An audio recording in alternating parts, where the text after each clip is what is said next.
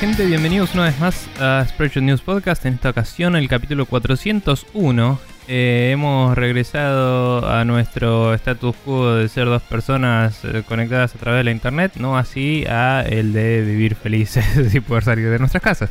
Em, Un status quo bueno. a la vez.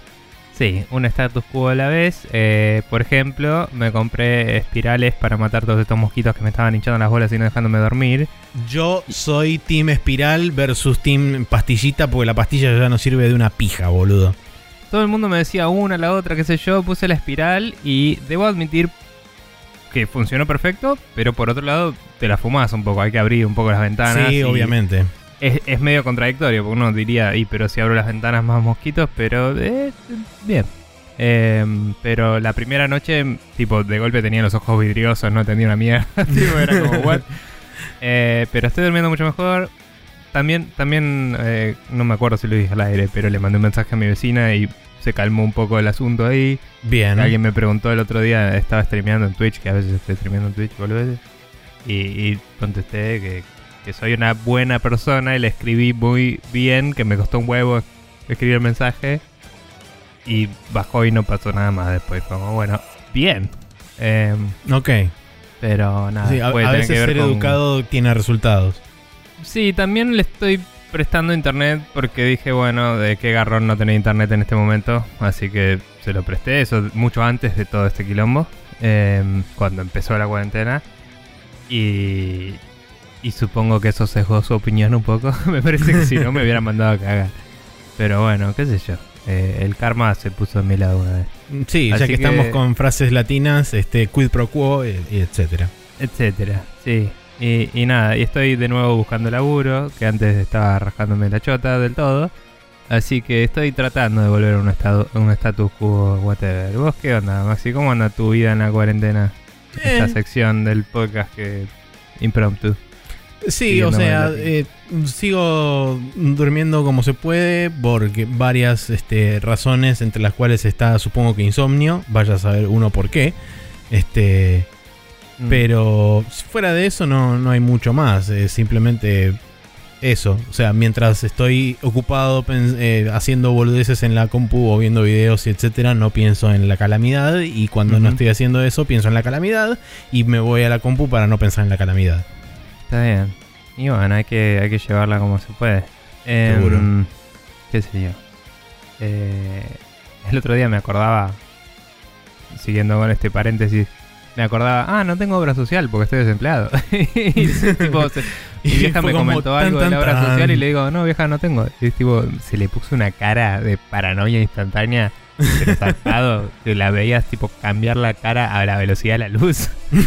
Como bueno, está bien, vieja, vuelvo a contratar la obra social. Así que también me puse con eso. Eh, nada, cosas de la vida. Sí, Eh, yo mismo me preocupé por eso y por eso dije, uy, debería tener laburo porque no está para no tener laburo aunque yo esté tranquilo, digamos. Y, pero venía un poco por ese lado, ¿viste? Entonces Sí, cuando me obvio. lo, me lo dijo, le digo, sí, vieja, estoy, igual de preocupado que vos, pero digamos, estoy bien de salud y voy a ir al, al ritmo que necesite. Y como, no, no, tenés que tener... Bueno, está bien. Así que nada, eh, vamos a ver cómo sale. Anywho, eh, vamos a. Ahora que ya todos saben cómo andamos. eh, y que no sé si les sirve, cuéntenos cómo andan también. Eh, vamos a pasar a agradecerles a todos los que comentaron eh, sobre el capítulo 400, algunos inclusive antes y, hubo problemas de comunicación. Eh, pero, mm, pero bueno, nada, gracias a todos por, por felicitarnos, por estar, por haber opinado en la, en, en la encuesta eh, que, usamos para disparar conversaciones la semana pasada. Lamento que no pudimos leer los comentarios, pero era mucho tiempo y sepan que los leímos y los usamos para disparar esas conversaciones. Si alguna parte de lo que ustedes nos comentaron les pareció que no fue bien abordada, de última pueden comentarnos y podemos tratarlo como un, un tema nuevo, digamos. Sí, como algo Em, anexo. Sí. Eh, y gracias también a los chicos por haber venido, a Gus, a Neko y a Chopper, que estuvieron en destiempos, pero todos presentes. Eh, Sí. Eh, no sé si lo escucharon, gente, porque por ahí no estaban atentos por no ser martes, pero sacamos un capitulito, como decía la vez pasada. en el que conversé con Chopper de toda la movida y, y me dio su opinión, que está buena porque tiene un hijo que ya tiene como 6 años, así que tiene opiniones un poco más, em, digamos, con, con, más experiencia eh, tangible. Sí, con otro rango etario donde le pueden empezar a mm. introducir otro tipo de cosas. Sí, sí, eh, digamos, los eh, tanto Gus como Neko em, todavía no llegaron a ciertas etapas de, crianza en las cuales tienen que por ahí encarar algunas otras cosas de juegos em, de las que vienen pensando. Así que nada, fue, fue interesante la charla. Eh, bien, eh, entonces muchas gracias a Jorge Peret, eh, Jeremías Cursi, que es el Chopper mismo, que además de venir nos estuvo compartiendo en las redes. Gustavo Schneider también nos estuvo compartiendo por ahí. A Hanfu, a Gastón Berezaga, a Santia Boy y a Pyro de Persona No Se Cae, entre otros, que todos nos han comentado, felicitado, recompartido, etcétera. Em, Sí, eh, a Gastón Berezaga también gracias por sugerir un tema de discusión para el eventual capítulo 450 que lo vamos a tener en cuenta, de hecho ya quedó agendado eh, con un sí, lo tiró así medio anecdótico, pero como no es mala. No, no, para nada.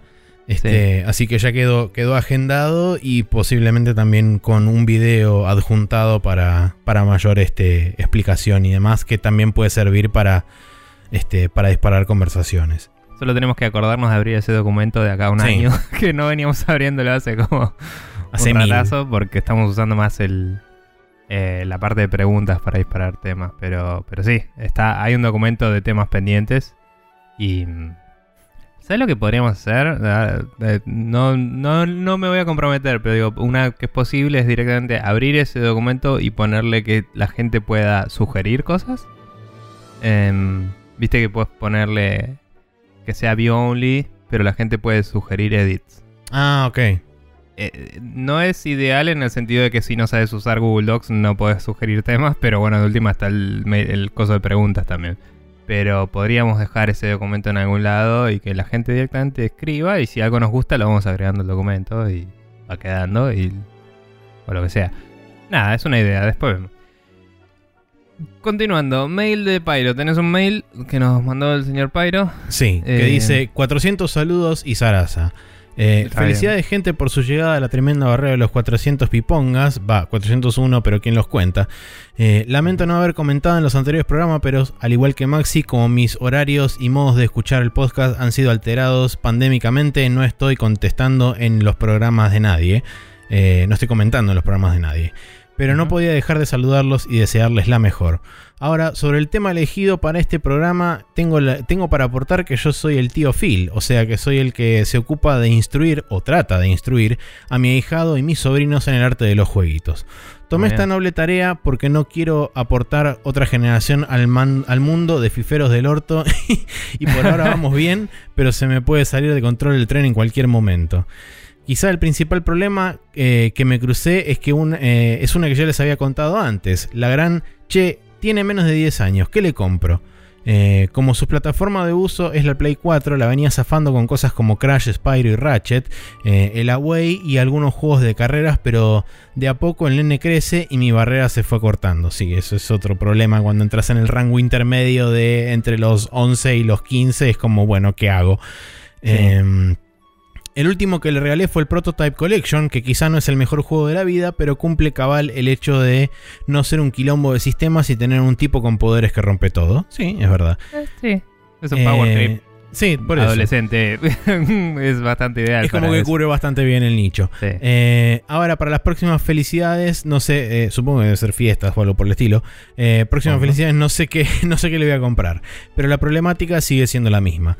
No tiene PC mm. y si tengo que convencer al padre para que le compre una máquina de 65 lucas para que el nene juegue al Minecraft, medio que me hace la cruz. Eh, plus, por más user friendly que sea todo a esta altura de la vida con Steam, la PC no es tan cómoda como una consola y hay que explicarle muchas cosas al nene que pueden disparar dudas que no quiero. Y la otra sería la obvia, o sea, es chico y metelo. y la otra es obvia, eh, es chico, metelo a Nintendear. Eh, sí, mm. todo bárbaro. La Switch será la máquina favorita de la Tierra y Sarasa, pero la consola está hecha de unos materiales de mierda y dársela a un chico es casi vérsela escapar de las manos y cayendo al piso y eso son como 40 lucas. Sí, es un buen punto, válido bastante también. Depende Eh, de qué tan chico es, porque Nintendo diseña sus cosas bastante para chicos. Pero, eh, Sí, digamos, Ponele que la Switch Lite está un poco más pensada Sí. para ser más Sí, sí, irrompible, pero pero la estamos Switch en la Lite, misma. digamos, eh, es menos atractivo el producto para nosotros con lo que nos cuesta, eh, porque solo lo puede usar una persona a la vez. Entonces es como bank for buck, digamos, es como Sí. que no, no garpa tanto. Eh, justamente pero bueno, Pyro dice al final, a todo esto, ayer miré precios en Mercado Libre y vi que una PlayStation 4 está a 400 lucas, eh, 44 lucas, y me quedé re, cha, ¿qué rompimos? Bueno, muchos textos, saludos y que siga el apocalipsis. Eh, no sé si rompimos tanto como el, el- el- sistema nació roto, pero, pero bueno, el otro día hablaba en, eh, no entrando en profundidades, ¿no? Pero estábamos hablando de cómo ya nada tiene sentido en la vida con mi familia y, y de algo de los precios. Y mm, que aparte mi hermana vive afuera, entonces ya no entiende hace rato. eh, Sí, de cuál es el, el- Comprende- el comprende precio. que comprende cuánto es mucha plata y cuánto no, pero no sabe cuánto salen las cosas, ¿no? Em, y, y como que digo, yo entiendo que la idea de los billetes son ser un, eh, una fracción de un tesoro arbitrario que alguien dijo una vez, tenemos esta cantidad de oro o lo que sea. Pero no entiendo cómo deciden o no. Ahora tenemos más o menos billetes, tipo, y, y cómo si hay inflación, ¿por qué no puedes quemar billetes y listo? No entiendo. Digo, no entiendo nada. Eh, pero bueno, no sé, lo que sea. Em, bien. Vamos a continuar con el mail de Santiago y gracias Pyro por tu mail. Em, Sí. y lo hemos dicho, hay mucha gente que, que también cubre ese rol desde el ser tío. Em, yo tengo amigos que tienen hijos chiquitos y les dije, es, es complicado ser el tío copado cuando ustedes ya son gamers y no le puedo regalar jueguitos sin que ustedes ya se los Claro. hayan dado antes, le digo. No, no se puede así. Eh, pero bueno, es, es un rol copado el, de- el del tío enabler. pero hay que tener cuidado con las influencias. Em, bien, continuando tenemos un mail de Santiago que nos escribió para eh, el capítulo... eh, antes del capítulo 400 en realidad, pero nos escribió al mail anterior y entonces me habló el otro día por Discord y charlamos un poco y le dije, che, mira, estamos usando este desde que cambiamos de hosting. Así que nos lo reenvió y dice, buenas, ¿todo bien? Como verán en el subject, eh, el subject es... eh, no lo veo, así que... Cachi 400. Eh, ah, sí, eh, Cachi 400.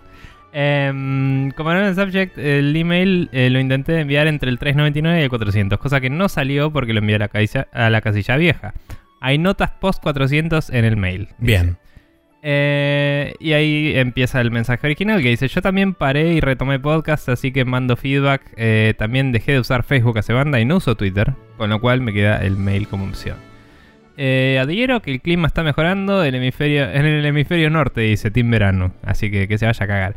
Eh, me pareció loco en uno de los anteriores podcasts, 388 o algo así, que Nico seguía de viaje y ni sabía cuál era el presidente actual, por más que el episodio salió en enero o febrero. Cabe destacar para quienes no están muy al tanto que eso lo grabamos en octubre. Así que, Sí. eh, nada. Em, que eso le dije y me dice, ah, no sabía que tanta anticipación tuvieron. Pero bueno. Eh, con el Baba Is You yo lo agarro de vez en cuando. Dice, podés ganar, eh, pude ganar los primeros cuatro mundos full y tengo nueve mundos destrabados. Eh, no sé si es en total o además de los cuatro, pero dice eso. Eh, y gané niveles en todos, pero no lo pude terminar nunca. Es un juego para jugar de a ratos. No, no da a jugar cinco horas seguidas porque te quemas la cabeza. Sí. Y sí, tal cual. De hecho, no lo volví a tocar. eh, pero es un juego en el que cada tanto decís, ah, me podría poner un poco. Y es lindo para volver cada tanto. Em, dice, si tienen ganas de probar un deck building, recomiendo Slade Spire. em, que nada, eh, nosotros ya hemos escuchado del Slade Spire de parte de, Gus en Café Fandango un montón, si quieren saber más sobre eso. Pero nos dice, eh, nos pasa el link y dice, arrancas con un mazo básico, lo vas modificando a medida que recorres un dungeon. Tiene una onda roguelike porque al momento de ganarlo o probablemente morir en el intento termina y al arrancar de nuevo usas el mismo mazo base, dice. Originalmente me chocó un poco la estética, que parece como dibujos de un pibe de secundaria, pero termina no importando porque las mecánicas del juego son geniales. Eh, nota, algo mencionaron en el 400, pero más al pasar, dice. Por eso lo dejo ahí en el mail original.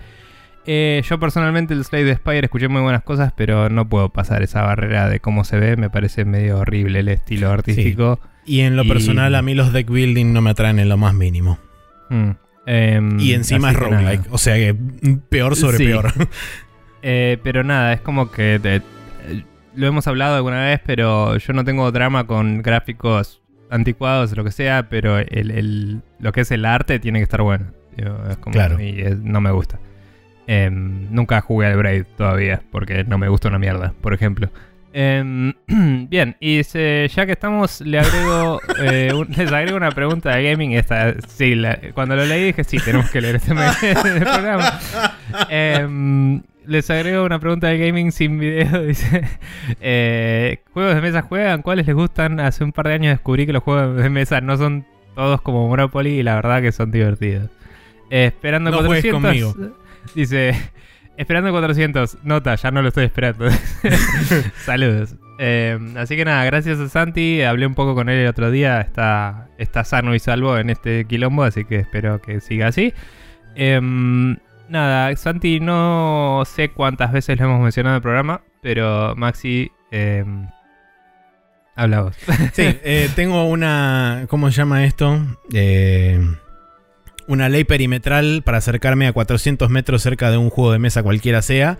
Porque este, básicamente yo cualquier juego de mesa que me pongo a jugar lo juego para romperlo y no necesariamente para ganar. Eh, entonces hago una experiencia miserable para todo el resto, pero yo me encago divirtiendo. Sí, básicamente. Em, nada, históricamente hemos jugado al Citadels en, creo que era el cumpleaños de nuestro amigo Germán. Em, Sí. Y entre Pedro que no paraba de querer hacer trampa, buscándola. y que fue lo que más me jodió. Honestamente fue lo que más me jodió ese día, pero eso me estaba poniendo el orto y vos no parabas de elegir siempre al rey, que es el que elige primero, y rompiendo por ende la ronda. O sea, la ronda era siempre exactamente la misma en un juego en el que la ronda tiene que variar eh, por definición para que el juego fluya. Entonces se hizo larguísima la partida. Eh, Pablo siempre era el último de la ronda y no tenía una puta carta para elegir. Siempre le tocaban las peores cartas. Entonces no podía hacer nada. Y fue toda una experiencia miserable. Y, y- y terminamos medio a los gritos.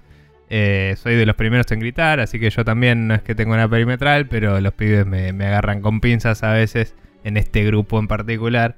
Eh, así que nada, hay un montón de drama alrededor de los juegos de mesa en nuestro grupo. Sí, A mí me gustan, eh, me junto cada tanto con el resto de los pibes y tenemos un chat aparte en el que estamos todos menos Maxi.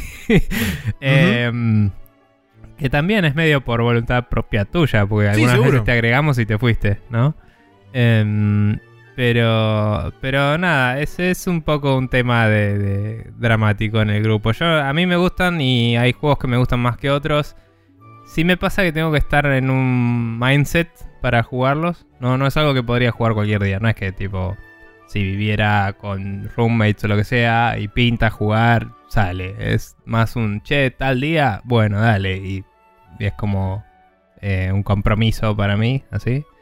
Em, y puse mi casa varias veces para que vengan los chicos y juguemos. Y jugamos eh, el Imperial, eh, Imperial Assault, Assault. De, de Star Wars. Jugamos toda una campaña. Eh, El no tengo sé cuántos Descent Madness. 2. Tengo el Descent 2 que, que no lo terminamos porque hubo quilombo en el medio. Em, que es mío, digamos. Em, es básicamente lo mismo que el Imperial Assault.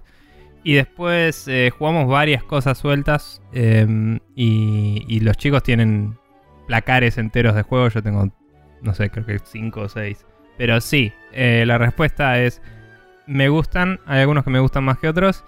Y personalmente, en el grupo en el que juego con estos amigos, eh, algo que me.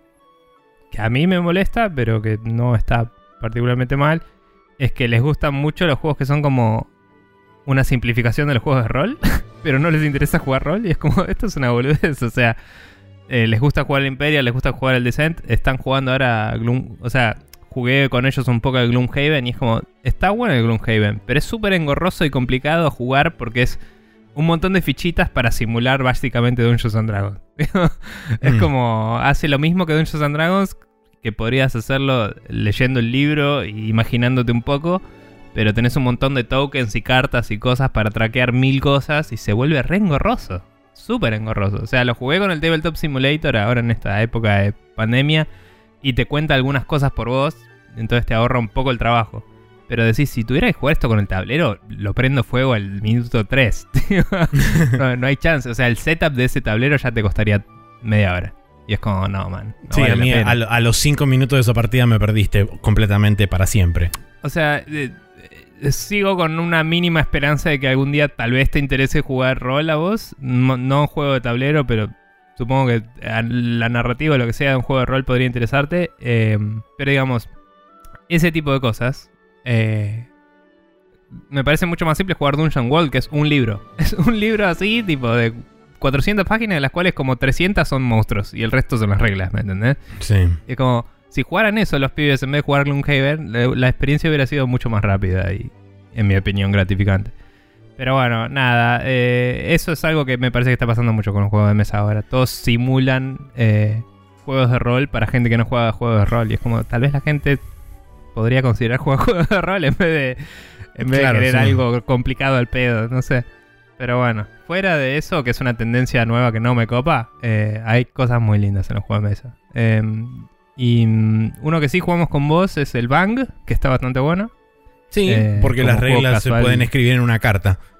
Sí, son juegos, es un juego casual muy divertido.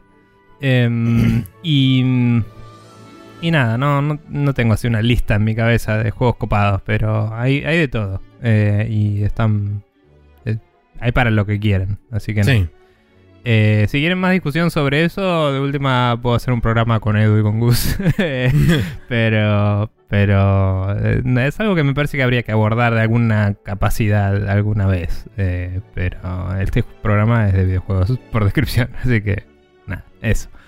Gracias Santi, gracias Pyro, gracias a todos por haber pasado y comentado. Em, y vamos a pasar a hablar de lo que nos compete, que justamente son los videojuegos.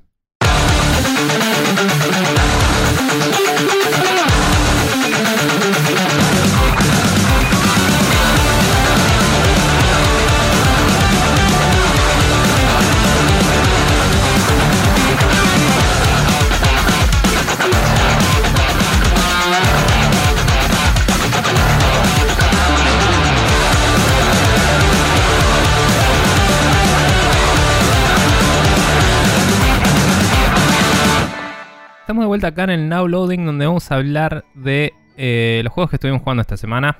Em, este, por primera vez en mucho rato estamos jugando el mismo juego. Vamos a dejar eso para el final Sí. y vamos a contar un poco eh, eh, lo demás. Eh, Maxi, contame, ¿terminaste el, la- el RPG de Gran Blue o seguiste jugando peleitas? O No, sigo jugando, estoy en el capítulo creo que 5 o 6 por ahí, la verdad que no sé cuántos son, eh, pero sigo jugando, sigo, sigo peleando, me resulta... eh, es como, es entretenido, pero a la vez me fatiga rápido. Eh, Es, es Sí, la raro. escritura es medio infantil y rara. No, no tanto por la escritura. Lo que me fatiga rápido es justamente el hecho de que, si bien la historia va avanzando bastante, bastante rápidamente, es como que en varias instancias durante las, durante las diferentes misiones que tenés en cada una de las islas que vas recorriendo con la historia, es como que hay varias circunstancias, por lo menos en, en la última isla, eh, o sea, en la anterior isla y en la isla que estoy actualmente, es como que de, de misión a misión, que serían como las quests que vas completando, hay varios segmentos que se, se repiten múltiples veces, porque es como que están vistos de diferentes puntos de vista, y, y- y la repetición es lo que un poco me cansa, entonces por ahí no hago más de 3, 4 misiones por día, ni siquiera es que termino una, una línea de quest completa, que sería una isla, este...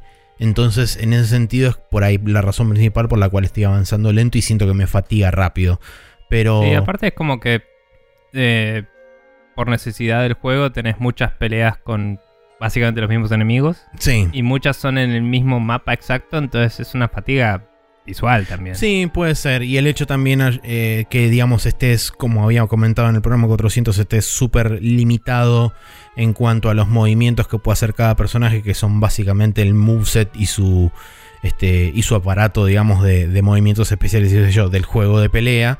Es como que si no cambias asiduamente de personaje y te restringís a uno o dos, como estoy haciendo yo principalmente, porque son los personajes con los que más cómodo me sentía a la hora de hacer los movimientos especiales y qué sé yo, es como que eso también se suma al todo el resto de la fatiga visual porque estás esencialmente repitiendo los mismos combos una y otra vez y no tenés realmente un reto del otro lado porque la inteligencia artificial está por lo menos creo que es este porque estoy jugándolo en normal que creo que no te dejaba elegir dificultad cuando lo arrancabas, ahora no me acuerdo. Eh, pero bueno, la cuestión es que como no tenés realmente un reto en contra que te haga fuerza como para que vos pensar más estratégicamente y involucrarte más en el modo de pensamiento que tiene un juego de pelea, eh, es como que ahí se vuelve medio zombie la cosa. Sí, y también como que la inteligencia artificial, más allá de la dificultad, no debe ser muy compleja porque son un montón de enemigos genéricos y es como que tenés que gastar ese presupuesto. Estoy asumiendo acá, ¿eh? Pero tenés que gastar ese presupuesto en la parte de, de peleas contra personajes. O sea, lo que serían los bosses del juego normal, que, además bien, deben estar medio scripteados porque tienen sus etapas y sus cambios de, de inteligencia justamente. Y lo que son las peleas uno a uno, que es la gracia de un juego de pelea. O sea, tiene un problema de producción para mí. Sí, seguro. Es muy barato comparado con lo que se ve el juego y lo sólido que es el motor. Está claro que fue algo secundario que decidieron agregar después porque el, foco estaba puesto en un juego de pelea y además tengamos en cuenta que la, el desarrollo del juego fue hecho en un mm. estudio que se centra en desarrollar juegos de pelea y mecánicas de juegos de pelea. No tiene muy claro eh, lo que es desarrollo de RPGs o, desarrollo de ese tipo de juegos, o bitemaps, como podría haber sido una alternativa. Sí, digamos, el, el approach de juego de pelea con single player más eh, exitoso por ahora diría que es el Mortal Kombat, ¿no? Sí. Y lo que hace Mortal Kombat es eh, justificarte por historia que siempre haya una pelea uno a uno. o uno a varios, pero se turnan y es un tag team, digamos. Claro. Y, lo que hacen es eh, tener un motor muy robusto que permite modificadores, más allá de que usan Unreal, y Unreal lo tiene desde el principio, la idea de los mutators, ¿no? Digamos, lo que hacen es eh, una pelea normal, pero este tiene una barra de vida más, o este tiene además un... En este momento de la historia, eh, con los brazos pega más, tipo, tiene como cosas que ya están soportadas por el sistema. Claro. Entonces pueden hacer una inteligencia eh, normal para el personaje y de última tuiquearle, bueno, como pega más con los brazos, que use más movimiento de brazos, fin. Y, funciona, ¿entendés? Y, estos por ahí eh, tenían un sistema armado de pelea, eh, o sea, armaron el sistema de pelea para que esté bueno y armaron la historia por separado y no encajan bien. Sí, entonces es, el problema que, que tiene, en mi opinión, el juego. Pero bueno, de, hecho yo nunca lo retomé y tengo ganas de retomarlo, ¿sabes qué? Para terminarlo y borrarlo.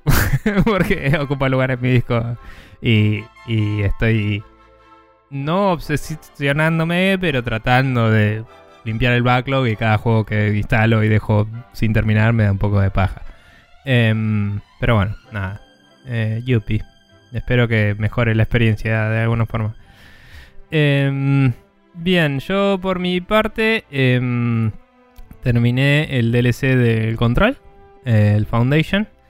Em, el final del Foundation no es tan satisfactorio como el juego normal. Eh, o sea, no hay un reconocimiento en los diálogos de los personajes de que pasaron todos los hechos que pasaron. A pesar de que hay un hecho que me parece que daba una oportunidad al desarrollo de un personaje en particular. Em, o sea, siendo la directora, podrías hipotéticamente, por ejemplo, darle una promotion a alguien. Y me parece que un chabón eh, que labura en seguridad podría haberse ganado un rol en particular. Que mm, no quiero entrar en más detalles, pero digamos que, se podría cubrir un rol que no está cubriendo. Y, Y ese chabón aparte no se vio involucrado en la historia para nada, porque como decía, esto pasaba todo en la fundación del edificio y al principio eh, estás como en una experiencia que vas para adelante y es muy lineal comparada con el resto del juego. Eventualmente como que se muda parte del equipo para abajo y haces como un hub ahí y puedes, eh, digamos, devolver las quests ahí. Que igual hay muy poca branching de las quests, todo es muy relacionado a la principal, ¿no? Seguro. Eh, pero es como que de todos los NPCs que tenés, em, que son como los heads de cada departamento, eh, solo la Head of em, Research es la que está eh, en esa parte. entonces se centraliza toda la información por ahí y no participan los otros NPCs que, con los que lidiaste durante todo el juego. Entonces es medio choto eso, porque cuando volvés, em, o sea, terminas el juego, el, el DLC, y la mina medio como que te dice, bueno, deberíamos volver para arriba, pero por ahí me quedo un poco acá inspeccionando, ¿no? Como diciendo, si querés dar vueltas por acá y hacer lo que te falte. Yo había hecho básicamente todo, dije, ah, no voy a dar más vueltas por acá. Dije, a ver si vuelvo para arriba, ¿qué pasa? Vuelvo para arriba y la mina también está ahí, que es una de esas cosas que te rompen un poco la ilusión, ¿viste? Cuando decís, sería incómodo para si tenés algunas otras quests, ponele, pero podrías haberla dejado abajo y devolverla cuando me compre el otro DLC. Sí. O, o poner una radio con la que pueda hablar con la mina y tener las mismas conversaciones, ¿me entendés? Claro. Eh, o eh, podrían haber encontrado una mejor vuelta, por lo menos para, sin modificar las conversaciones, soportar la idea de la mina se quedó abajo. Em, y después, los otros NPCs como no participaron, es como que no tienen ningún comentario al respecto. Eh, en lo absoluto. Claro, quedaron en el estado catástrofe. endgame del juego principal. Claro. Y era una catástrofe bastante importante. Sí, como para que no tuvieran alguna opinión al respecto. Claro, y, pa- y pasaron cosas, o sea, eh, hubo repercusiones, entonces es como, eh, che, no estamos en ese status quo, estamos en uno nuevo, distinto. Eh, bueno, y de hecho la, la Head of Research tiene diálogo- los diálogos de fin del juego normal en, en el lugar, en el hub original, no tienen los diálogos del fin de Foundation. O sea, te habla de una de Foundation si estás en la fundación y te habla del juego si estás en, en el costo central del juego. Claro. Así que nada, me pareció un poquito decepcionante eso. Em, como que me dejó un mal sabor de boca, pero el, el DLC estuvo bueno, plantea un par de dudas interesantes sobre eh, motivaciones de ciertas facciones y cosas que se han presentado en el juego. Y, mm, y como que te deja ahí plots medio abiertos para explorar en el futuro o cagarte en eso y no hacer nada, depende de qué tan copado sea Remedy con esto. Em, sí, me. O sea, estaba, estuvo muy bien el level design. Hay un par de habilidades nuevas que son específicas para esa área. Em, y. que no, no servirían para el resto de los niveles, digamos. Son para modificar el ambiente en el que estabas. Em, y después de eso. Encontré algunos mods de armas nuevos. eh, como que le agregaron unos, un nuevo set de mods de armas que son más para bonificar experiencia, eso que está bueno para grindear si no, si no te pusiste a hacer todas las cosas en el juego principal. O sea, está bueno para compensar el nivel si te hace falta. Pero para mí que había hecho básicamente todas las sidequests no me servía ninguno. Es como que no cambié el setup que tenía al final del juego. Claro. Em, entonces, dije, entiendo el valor de esto, pero a la vez me hubiera gustado que tuvieran unos mods un poco más locos para la gente que ya estaba en el nivel adecuado para la expansión. Em, y nada, eh, estuvo, estuvo bien dentro de todo. Una buena experiencia de juego. Em, aparte de nada, como decía, por lo menos nosotros con el precio localizado y todo, estuvo, era barato y para lo que salió estaba súper bien. Em, así que nada, estuvo piola la experiencia ahí. Em, y, ah, y y otra cosa que no anoté, pero que eh, cabe destacar, eh, había mencionado que trataba un poco de las del director y del head of research anterior al anterior. Eh, entonces como que ibas de- descubriendo cosas sobre el origen de varias cosas. Y, mm, y es mucho más eh, audiologs y todo eso también, como decía la vez pasada. Pero está muy bien escrito también. Y muy bien llevado. Y te informa algunas de las cosas. También no te llega a contar nada, pero eh, te enterás que el Head of Research ese, de hace dos generaciones, era el hijo del primer director, digamos. O, o del director anterior, digamos, inclusive. Cuando era un edificio burocrático y no tenía nada que ver con este edificio recósmico que hay. Y el director no le, no le elegía el destino, sino que lo elegía un- el gobierno, ¿me entendés? Sí. Entonces es interesante porque te cuenta la historia del primer director elegido por el arma, eh, que, que encontró la pistola y, y empezó a tener delirios de grandeza, digamos. Y, y entonces visto desde el punto de vista del Head of Research era como, che, este chabón está flasheando cualquiera, tipo. Sí, Eh, y, y- y de a poco como que va cayendo en la idea de, che, bueno, sí, ok, hay algo acá que está atando todas estas cosas juntas. Eh, y es interesante eh, cómo lo exploran eso. Eh, Sí, la verdad que yo tengo ganas de jugarlo cuando sea que esté disponible en Steam. Este, seguramente me lo, lo voy a comprar. Por lo menos el juego principal. Este, no sé, el DLC después veré a ver si, si me quedo como te pasó a vos con ganas de más y. sí. ¿Vos decís que Eh. vale la pena después de haber este, tenido la experiencia tanto del juego como del DLC? Yo creo que eh, valió la pena. No te diría que es necesario. Pero, porque digamos, las cosas que explora eh, son tangenciales, no son esenciales, digamos. Eh, pero como la gracia del juego principal diría que es el world building y los personajes, eh, cualquier expansión sobre eso me parece que vale la pena. digamos. Eh, hay- hay- el juego se presta a eso. No, no es como otros que la historia terminó y decís para qué quiero saber más cuando el final está perfecto, ¿me entendés? Em, de hecho, lo mencioné, el final estuvo bien tratado, pero no era perfecto. Era un final que te dejaba abierto, medio como sin saber si había un final oculto o lo que sea. Entonces, nada, quizás si hubieran cerrado totalmente el juego, el DLC hubiera parecido de más. Em, Sí, obvio. no sé si eso es algo bueno o malo, no te sé decir, o sea, supongo, pero no me pareció que, o sea, claramente el DLC estaba pensado, me parece, desde antes porque hubo como semillas en el juego para, para después abrir eso, pero no me parece que haya sido medio cash, cash grab de comprarte el final. Claro. Eh, me parece que estuvo bien tratado. Y creo que vale la pena. Em, también no sé si es un tema de no te gusta el Epic Store o qué, pero eh, está barato en el Epic Store y cuando salga en Steam probablemente no esté tan barato. No sé, eh, depende cómo lo- le ponen el precio, ¿no? Pero tenedlo en cuenta. Em, Sí, no, no, o sea, Epic Store no lo tengo particularmente porque no me interesa loguearme en el coso y me interesa tener este las cosas en, en ese store. Tan simple como eso. Mm. ¿está bien? Em, pero bueno, nada. Eh, O sea, es un password menos para acordarme, básicamente. sí, tiene sign in with Google si te sirve, o con Facebook, pero whatever. Eh, bueno, eh, nada, sí, así que dir- diría que sí, es una... no, no, o sea, el DLC, si, si te lo venden GOTY Edition con todo junto, entrale. Y si no, bueno, fíjate cuánto sale el DLC y Sí, además siempre, pues, y- siempre va a haber una oferta a futuro, así que tampoco es que Sí, me lo voy a sí, comprar el mismo día el que sale. primero y después lo ves, pero bueno. Tal cual. Em, bien. Después estuvimos jugando los 12 del mismo juego. eh, Sí. Que lo hemos mencionado ya, de hecho que lo habíamos comprado. Eh, compramos el XCOM Chimera Squad y le estuvimos dando.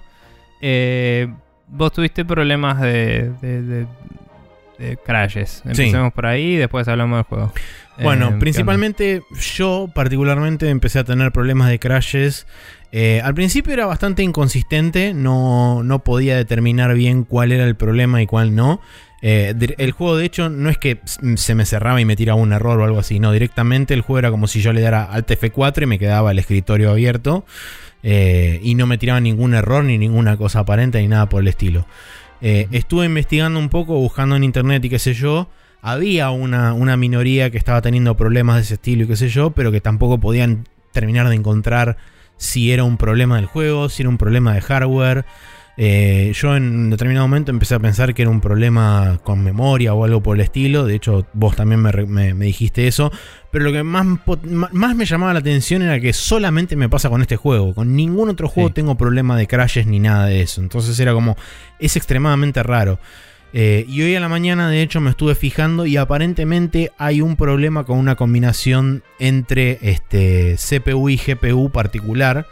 Eh. Casualmente tengo los dos, así que es probable que sea eso. Eh, el juego lo puedo jugar, pero menos de 3 horas. En cuanto paso la barrera de las 3 horas empiezan los problemas. Ahí es donde empiezan los crashes.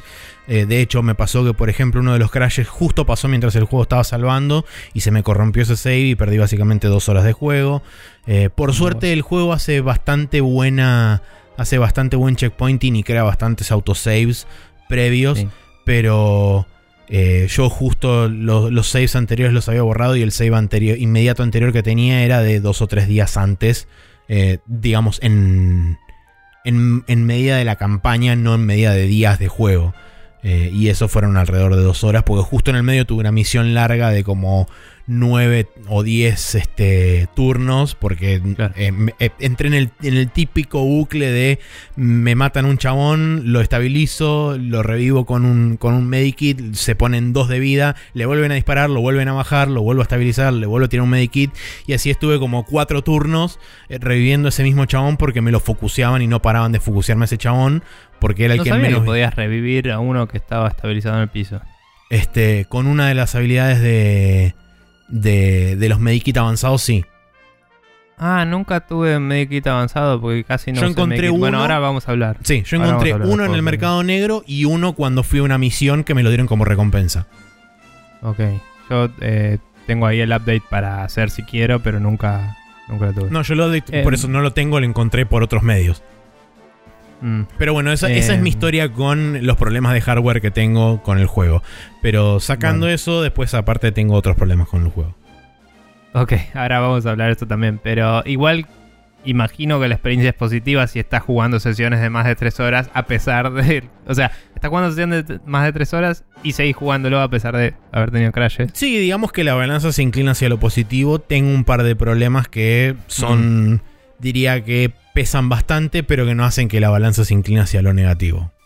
Zarpado. Bueno, eh, por mi parte, eh, yo no tuve problemas. Cuando me contaste, estuve teorizando cosas, pero es como que todo lo que se me ocurría tenía que ver con, bueno, capaz que hay un driver en, en tu hard drive que le jode porque cuando se pasa de cierta cantidad de memoria tiene que paginar y ahí explota. Pero no sé, no importa.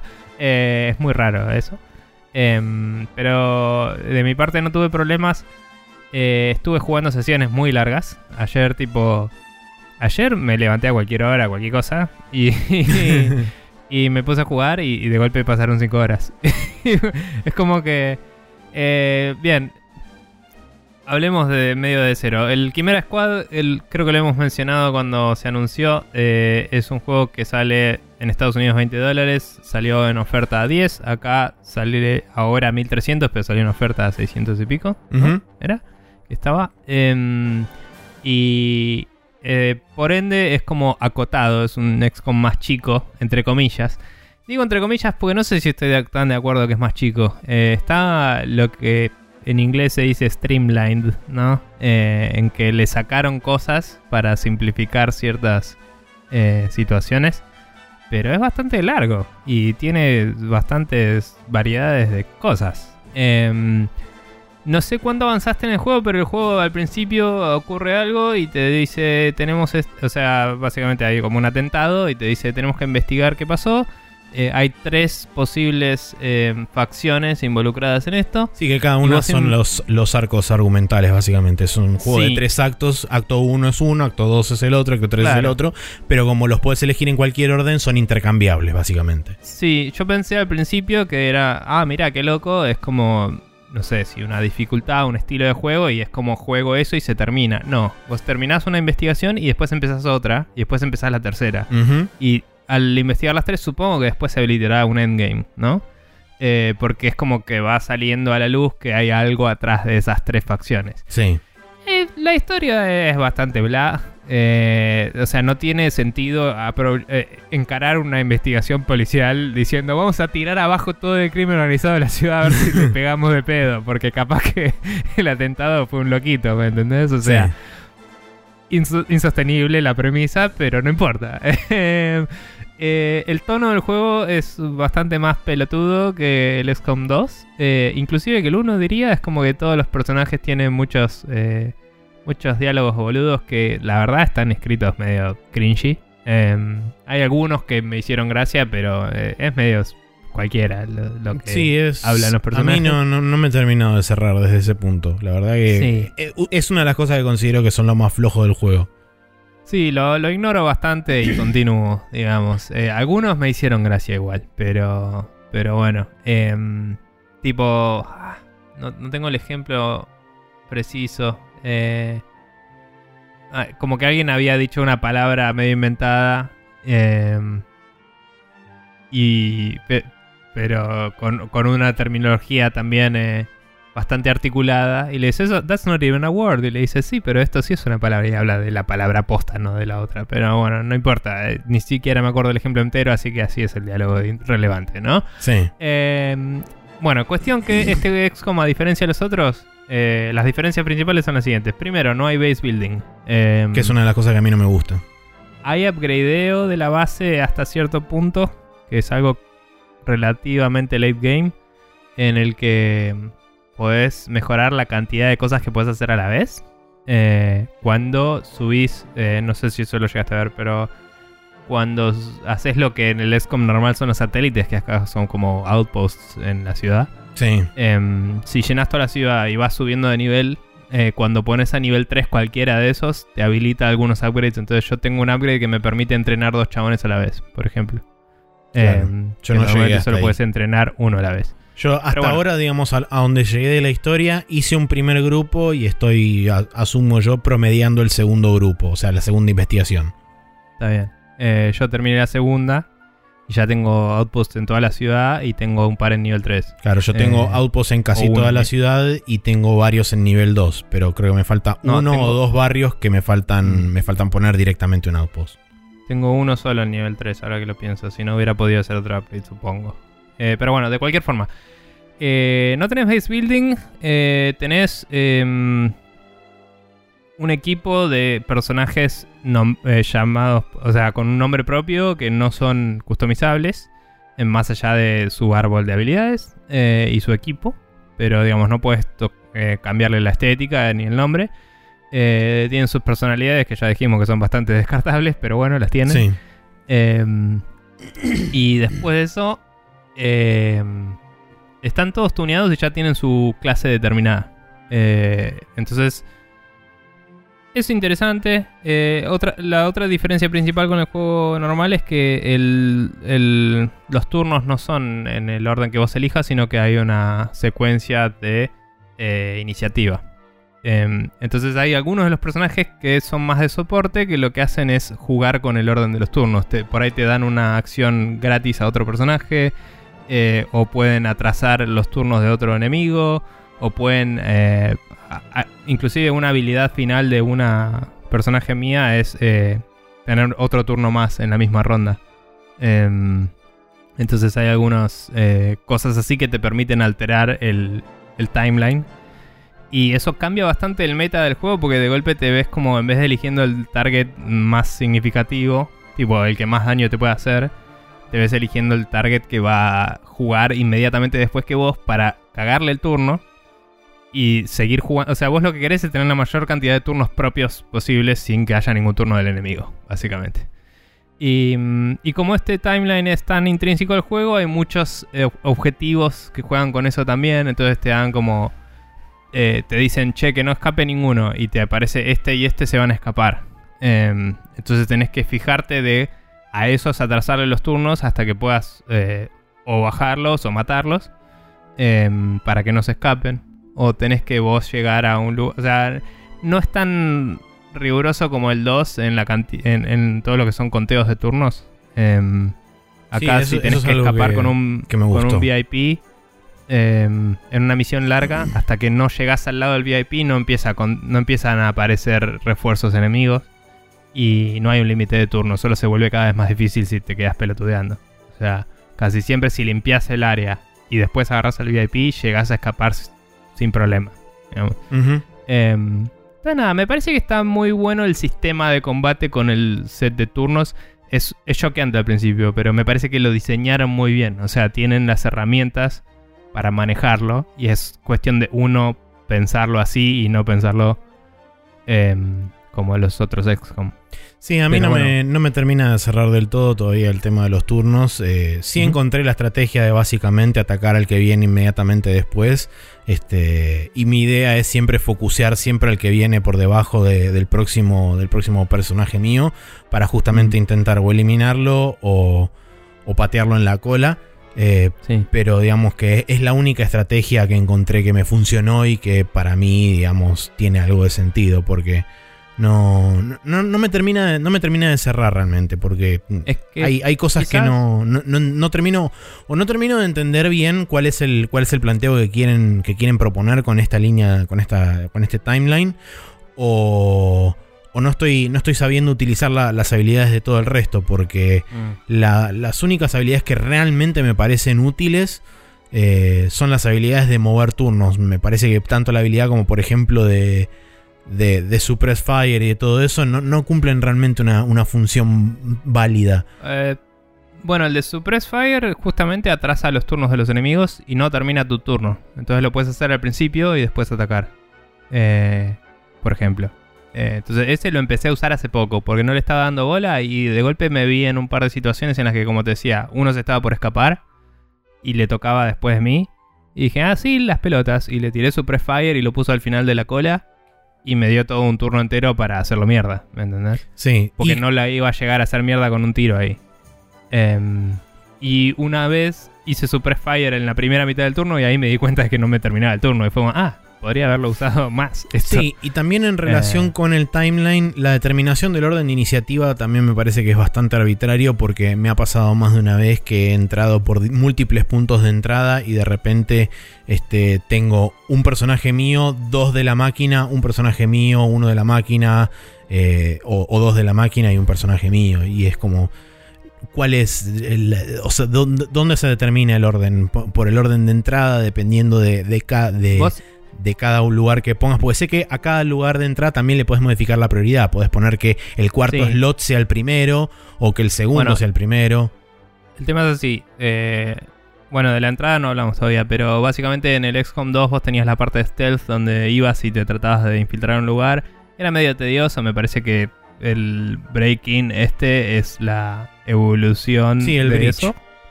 El bridge. Em, no es. No está bien tutorializado. eh, tenés que ir aprendiéndolo. Em, pero básicamente vos tenés varios puntos de entrada. Como vos decías, tienen un orden. Entonces es como vos le puedes poner primero entren por la puerta, después entren por la ventana, lo que sea.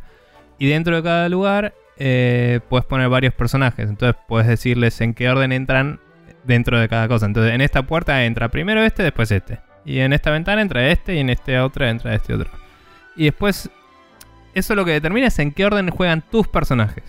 Y después la PC tiene su propia iniciativa que depende de las clases de los enemigos, básicamente, supongo. O sea, si hay un asesino, va que, que hay una facción que tiene básicamente un chabón que no me acuerdo el nombre, pero ponele que es un asesino, o sea, tiene dos cuchillos y viene y te hace pija. Ok. Em, ese chabón juega entre los primeros siempre. Y, y tiene una habilidad que también se multiplica sus turnos, como vos puedes tener bastante late game. Em, no sé si se ajusta la dificultad según en qué orden jugás. Me imagino que sí, porque si elegís esa facción como primera investigación, no vas a tener múltiples turnos en, tus personajes. O sea, entonces, claro, digo, no, o, no sé, capaz que no, no, aparece ojo, ese personaje. no aparece ese bicho, claro. Eh, no, no sé cómo lo manejan, pero bueno. Em, también me pareció que era. eh, te da a elegir las tres facciones, pero me parece muy claro el orden. O sea, vos que elegiste primero. Eh, los humanos. Que son el los. progeny, el de la izquierda. Ah, no, bueno. eh, yo y otro amigo elegimos los dos de los mutants primero. Em, Y después elegimos eh, los yo otros. hice, y yo ahora hasta estoy ahora, con el Progeny. hasta ahora hice este Progeny, o sea, hice izquierda, derecha y la última investigación que me queda es la del centro. La de los mutants. Ok. Sí. Bueno, después me contás de última cómo te va con eso. Pero los Progeny son los que tienen asesinos, así que claramente no estaban. O no tienen esa habilidad. Claro, no, no. Em. Acá en, en- en la mayoría de los casos, la unidad más lady game que me encontré fueron las sorceres. Este, Mm. que tienen la habilidad de utilizar a un personaje como básicamente esponja de daño. Eh, Sí. Y eso lo empezaron a utilizar recién en la, en la anteúltima y en la última misión. Claro, bueno, yo me topé con un sorcerer en la segunda misión del Progeny. Claro. Eh, pero bueno, no importa. Eh, entonces el Bridge vos entrás y tenés habilidades que son específicas de Bridge. Y eso fue lo que más me costó entender. Lo entendí literalmente cuando empecé el Progeny. o sea, en la tercera, tercer tercio del juego. Porque yo decía, che, tengo habilidades que no, se, no me está dejando elegir cuando entro al Bridge. Viste, vos entrás y tenés disparar, eh, ir a cubierto, que es como eh, directamente te, te- te da un bonus de defensa para que si te atacan eh, Sí. no te pase nada. Em, o te, te dé mejores chances de que no te pase nada. Y algunos tienen una habilidad específica. Entonces, Sí. por ejemplo, si jugás con la mina serpiente, puedes tirar una, un coso que envenena a un chabón. Eh, si jugás con el tipo del escudo, puedes hacer un, un taunt para que te disparen a vos y absorbes el daño. Eh, y un par de habilidades así. Pero hay otras habilidades que son como. que deberían de jugarse al principio del. del. eh, bridge y no sabes cómo activarlas si no te fijas muy, muy bien. Y es tipo arriba, en donde pones el orden, hay un casillerito que dice qué hace cada uno y tienes que elegir ahí. Sí. ¿Vos lo viste eso? Eh, lo descubrí, huevo, lo ¿no? descubrí cuando entré a la segunda investigación eso. Este, porque una Claro. vuelta pasé de pedo y, se- y pasé así este, con el mouse y me desplegó un menú cuando, cuando estaba parado encima Claro, de y la, del target y fue como, ¿para qué es esto? Y ahí me Bueno, apareció, por ejemplo, Eso- una de las herramientas de Bridge que era una granada que tenía una flashbang Claro. que tenía equipado un Y yo lo chabón y tenía y, como, no pasaba "Oh". nada. Yo lo tenía y decía, ¿cuándo se usa esto? Digo, no está pasando nada. Y es una habilidad que está muy escondido del menú. O sea, Sí. eso está mal tutorializado, zarpado. Sí, sí, yo lo encontré en el último tercio del juego, vos lo encontraste en el segundo tercio. Claramente, eh, Sí, está mal. oportunidades por todos lados. Sí, ¿no? obvio. Este, Pero bueno, eh, y nada, después, eh, nada, re loco, estamos teniendo experiencias muy distintas, eh, más allá de las cosas malas, ¿no? Pero digo, em, yo nunca tuve el medpack avanzado, entonces cuando alguien se me queda ahí tirado y lo estabilizan, es como, bueno, tengo uno menos. Claro, tengo que sí. jugar con uno menos. Y de hecho, a mí, Eh. no, por ejemplo, yo nunca tuve que recurrir a llamar al androide porque básicamente los chavales sí. los podía revivir y podía seguir jugando con el mismo flaco.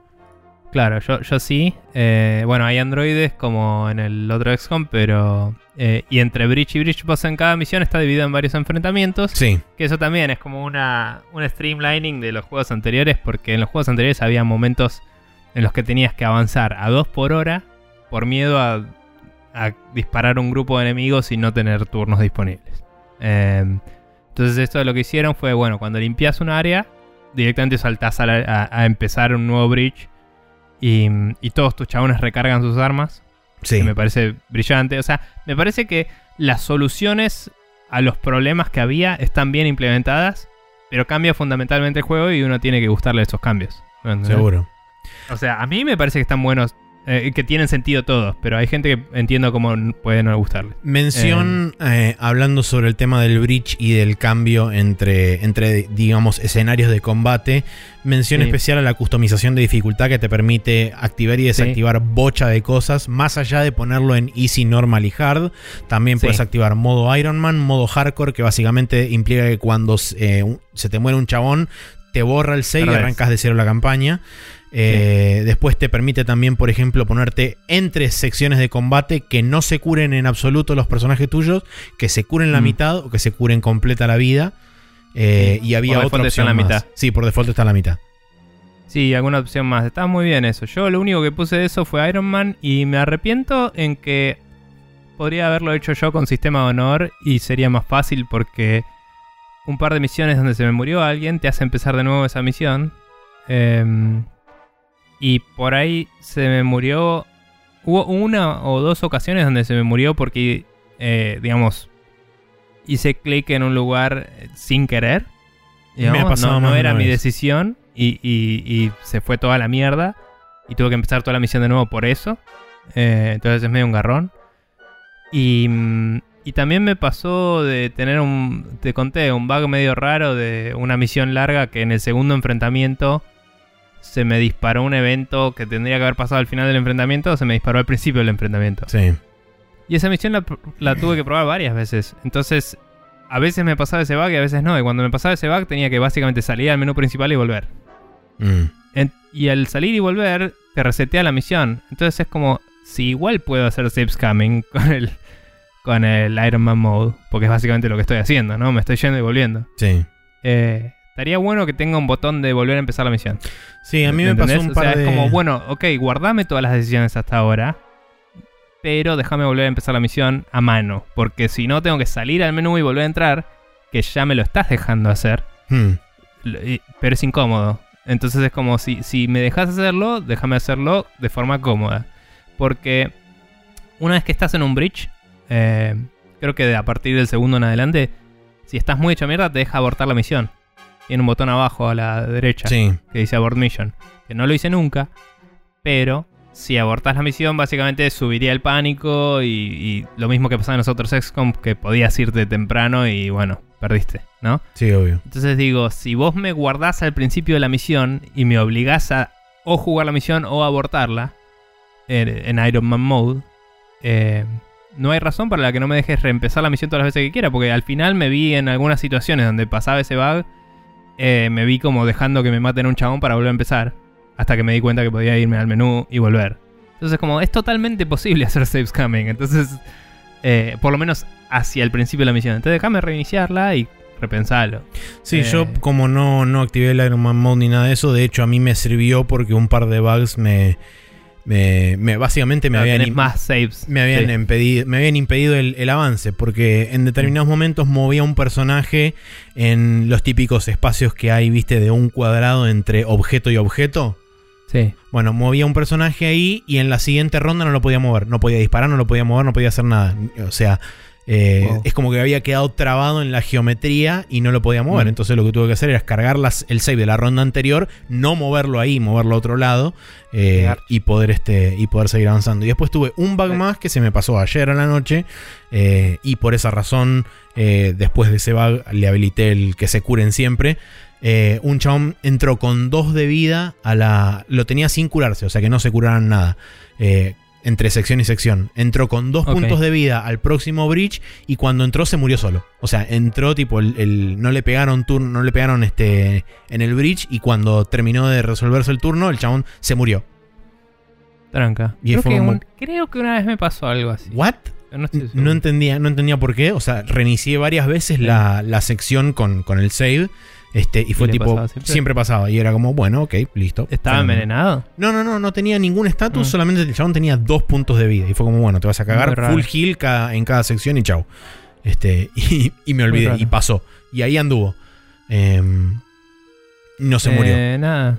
Bueno, eh, sí, sí es cierto que. O sea, bueno, yo vengo zafando de problemas graves, pero sí es cierto que no me gusta el Iron Man Mode que no te guarde backups.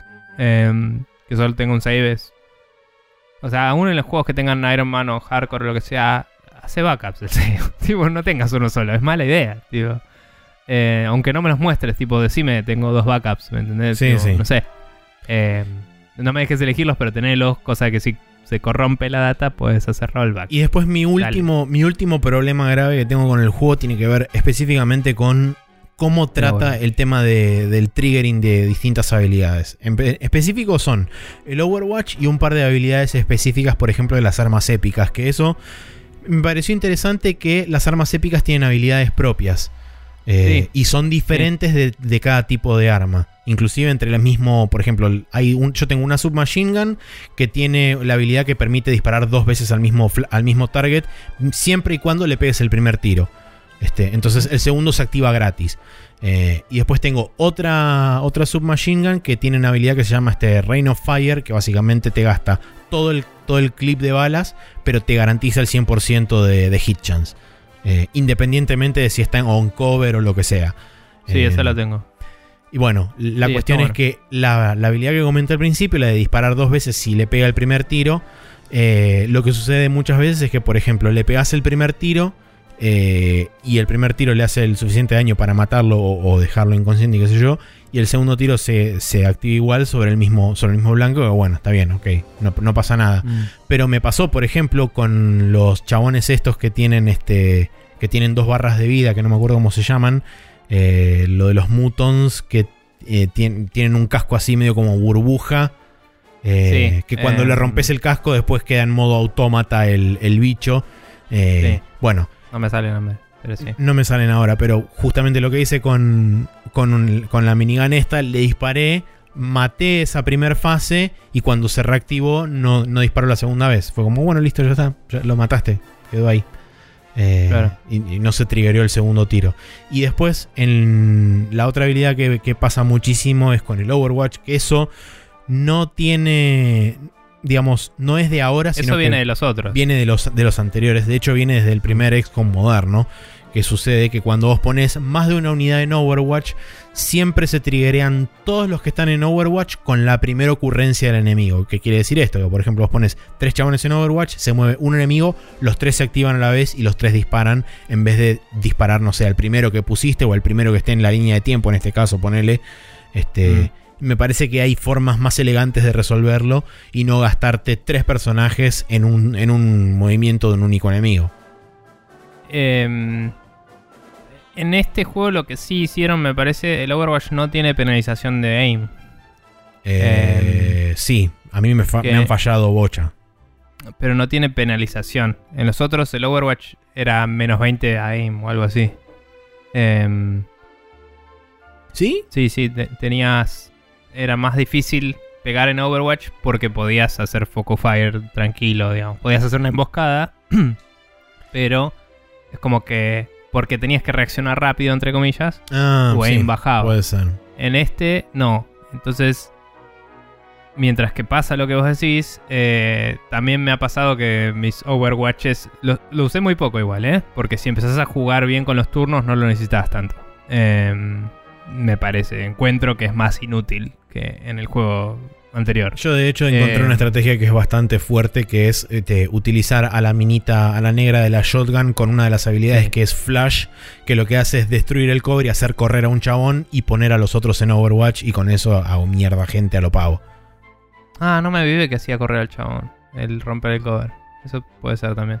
Pero bueno, eh, es buena esa. Em, pero nada, si jugás con los turnos, digo, y prevenís que tengan turnos, los puedes matar en tus turnos, no necesitas usar Overwatch. Sí, Em, entonces yo hago más eso. Juego más. Tengo dos unidades de soporte en vez de una. em, en el roster, digamos. Sí, que eso Eh, también es bastante arbitrario porque, por ejemplo, yo todavía sigo teniendo solamente a la médica, no tengo a ningún otro personaje de support, tengo todos Pero cuando, ofensivos. bueno, cuando te dan a reclutar te dan siempre tres. Sí. Y ahí en general hay uno que es más atacante. A veces hay uno melee o, o short range. O sea, uno long range, uno short range. Y en general el tercero es de soporte, soporte entre comillas, no necesariamente. O sea, no, sí, no, no hay más de un necesariamente healer. médico. No hay más de un healer, hay uno solo, que es la minita del principio. Pero yo tengo, por ejemplo, la mina hacker, que la mina hacker tiene algunas habilidades eh, que permiten, por ejemplo, hackear robots o torretas. Eh, tiene un success rate medio choto, pero eh, si te sale, ganas una unidad más por un par de turnos. Es re loco. Y de paso lo mandás al muere, tipo lo mandás al medio del quilombo y que Sí. se caguen a tiros. y después ya está hecho mierda. Eh, inclusive los robots chiquitos los puedes activar el, self-destruct y mandarlo a explotar. Em, y, y tiene un par de habilidades tipo Chain Lightning con el dron y toda la bola. Que si juntás a los enemigos puedes pegarle a varios a la vez. O lo veces así que es más tipo de disable de los enemigos. Sí. ¿no? Em, esa la usé un poco eh, en estas últimas. eh, en, en la segunda eh, campaña, digamos, la segunda parte de la campaña, porque elegí como segunda la que. La facción que tiene muchos drones y todo eso. Entonces dije, ah, voy a cambiar esto. Eso sí me gustó, que cuando cambias de investigación hay una razón fuerte para cambiar el equipo que venías usando. O sea, cuando vos ya te adaptaste a una forma de jugar, el- los nuevos enemigos distintos em, son suficientemente distintos como para necesitar una nueva estrategia. Entonces hay un incentivo para probar otra cosa. Eh, Sí. que, eh, no, no caes en el modo Power Ranger, digamos, de tengo este equipo y estos son cada uno del color que tiene que ser y ya está. Sino que me vi cambiando el equipo eh, más seguido y, y tengo más gente ahora, entonces puedo tener todo el mundo haciendo research, haciendo todo. Claro, Em, sí. E- Es una de las razones y- principales por las cuales yo tampoco tocaba demasiado el equipo al principio. Porque solamente tenés cuatro y el primer recluta extra. Y es como, bueno, ok, mientras el tengo a uno en entrenamiento. Claro, sí. lo, lo vas cambiando mientras tenés a uno en entrenamiento y después, como mucho, lo pondrás en la armería para acelerar un poco el research de. Bueno, pero ponele, en un cosas, momento se me, me- me hicieron un Gravely Wound, ah, un Grave Wound a la médica. Mm. Y en vez de dejarla eh, curándose y no hacer nada por un par de días, como tenía que hacer al principio del juego, y que se fuera toda la mierda, jugué un par de misiones sin médica y pude ganarlas, ¿me entendés? Y, y me fue bien. Que eso eh, me parecía inconcebible, porque necesito spamear ese heal todo el tiempo.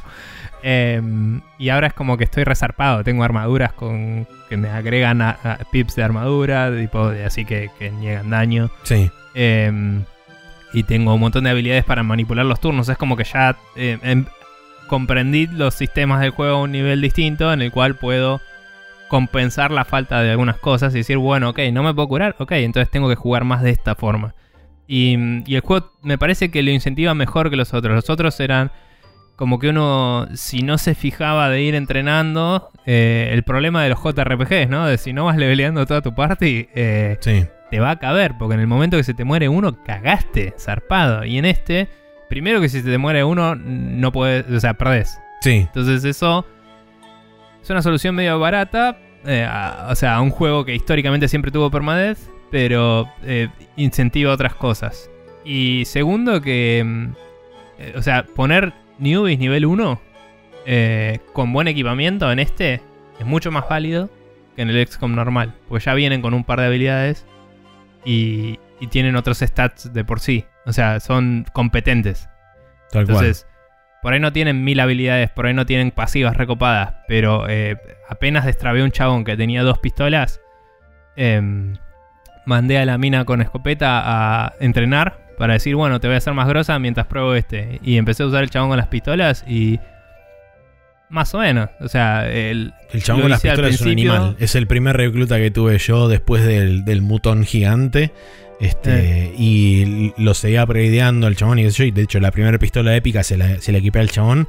Y tiene como una especie de, de tiro sniper que tira en línea así recta. Sí, donde sí, si sí. enganchás a bueno, varios lo chabones. hace poco, pero antes de eso no hace tanto el chabón, No, hace no poco hace tanto. daño. O sea, lo agarré medio late game, entonces no dañaba mucho, pero tiene dos ataques por turno.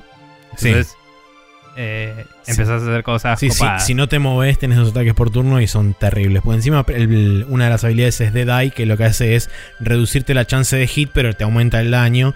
Y si estás en un lugar donde tenés este. donde tenés varios chabones descubiertos, te reconviene usar, usar dos veces Dead Eye y muy probablemente uno de los dos le pegue seguro.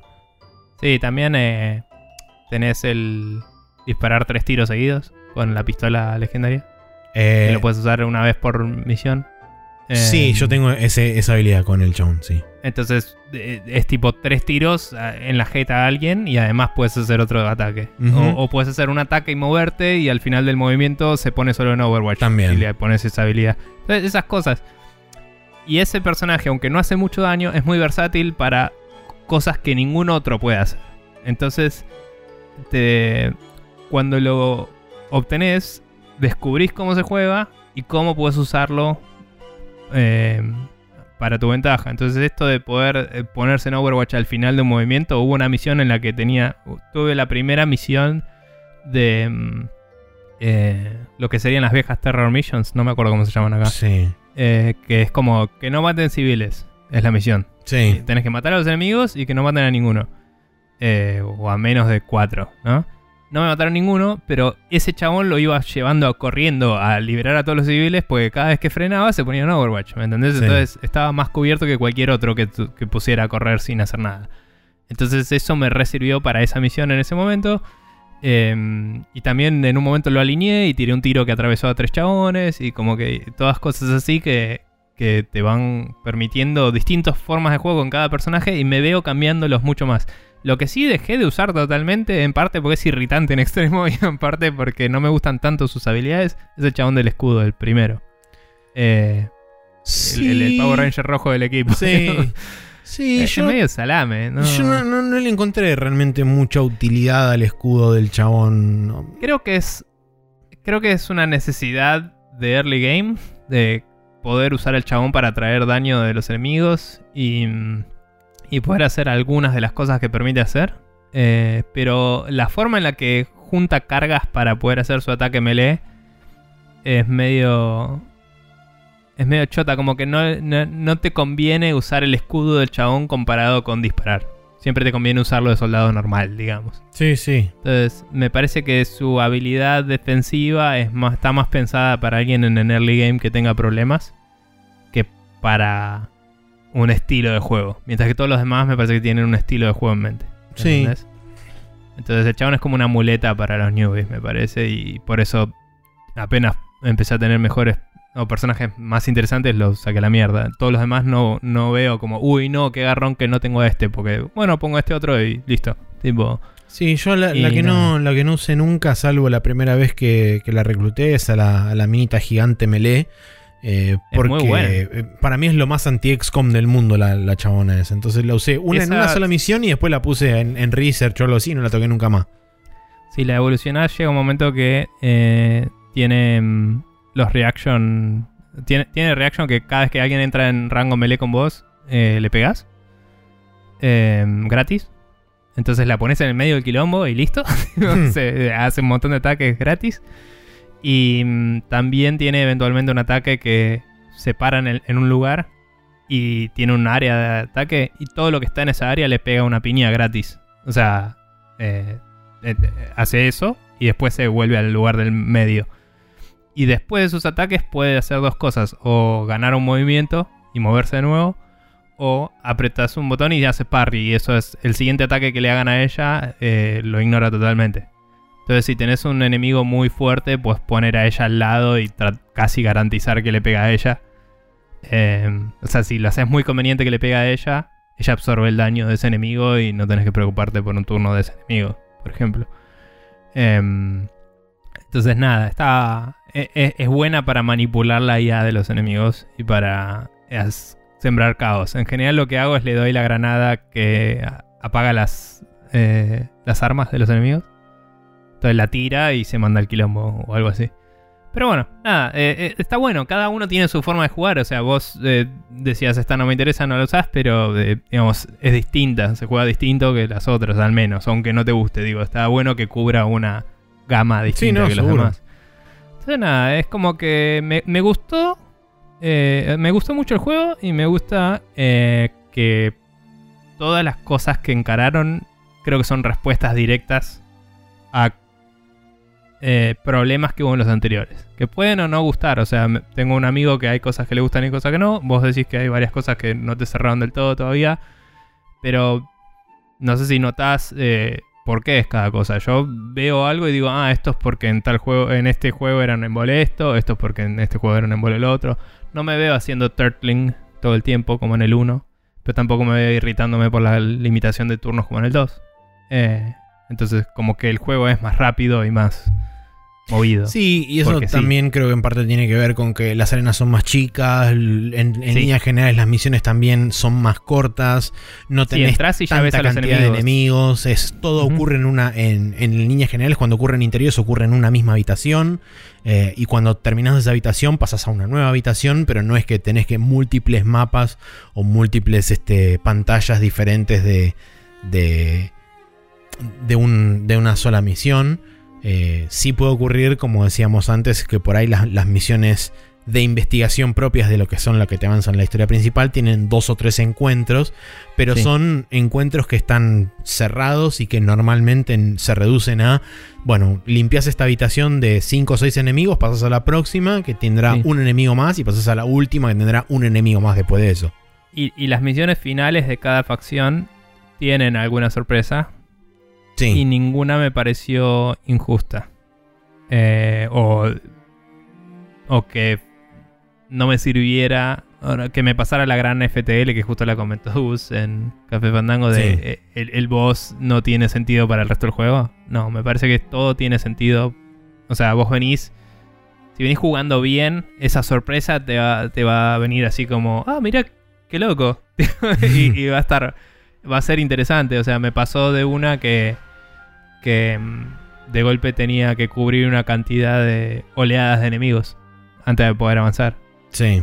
Y, y yo pensé que ya había terminado el encuentro y es como, no, tenés que terminar un par de encuentros más. Y es como, ah, bueno, ok, y lo hice y, y no hubo un problema. Sí, a mí esa, digamos que, si bien estuvo bueno, ese, ese giro me pareció que no estaba del todo bien eh, comunicado, sobre todo de qué posible entrada iban a venir por los enemigos, sobre todo cuando tienen múltiples entradas, porque yo dije, bueno, ok, cubro con cada chabón, cubro una ventana en Overwatch, por ejemplo. Este, porque tenían Mm. múltiples puntos de entrada en el caso de querer proteger. Este, porque en, en una misión tenés que proteger un artefacto que, que encontrás y te vienen múltiples oleadas de enemigos y te dice este, Ah, esa por ahí es la de la que no hice todavía, la de esta facción. Este, No pero te, te aparecen también en misiones, este, en misiones normales, ¿eh? en las misiones de Ah. amarillas. En las misiones de cartel amarillo me pasó un, un par de Por veces. ahí no me topé con eso. Eh, Pero bueno, la cuestión es que tenés que proteger un artefacto y tenés múltiples puntos donde te dicen por acá van a venir los refuerzos.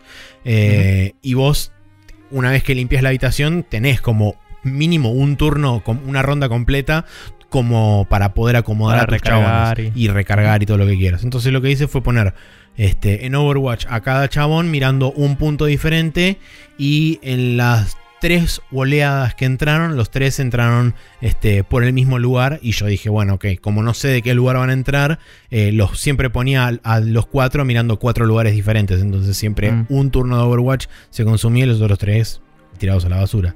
Entonces me parece que por ahí hay una, hay una forma de poder hacer eso y que por lo menos vos no tengas el 100% de la certeza que van a venir por acá, pero te diga, bueno, ok, tenés más chance de que aparezcan por este lado o tenés más chance de que vengan por Sí, estas en vez de mostrarte ventanas. cuatro, de última mostrar dos. Tal cual. Bueno, tengo más chances. O lo que sea.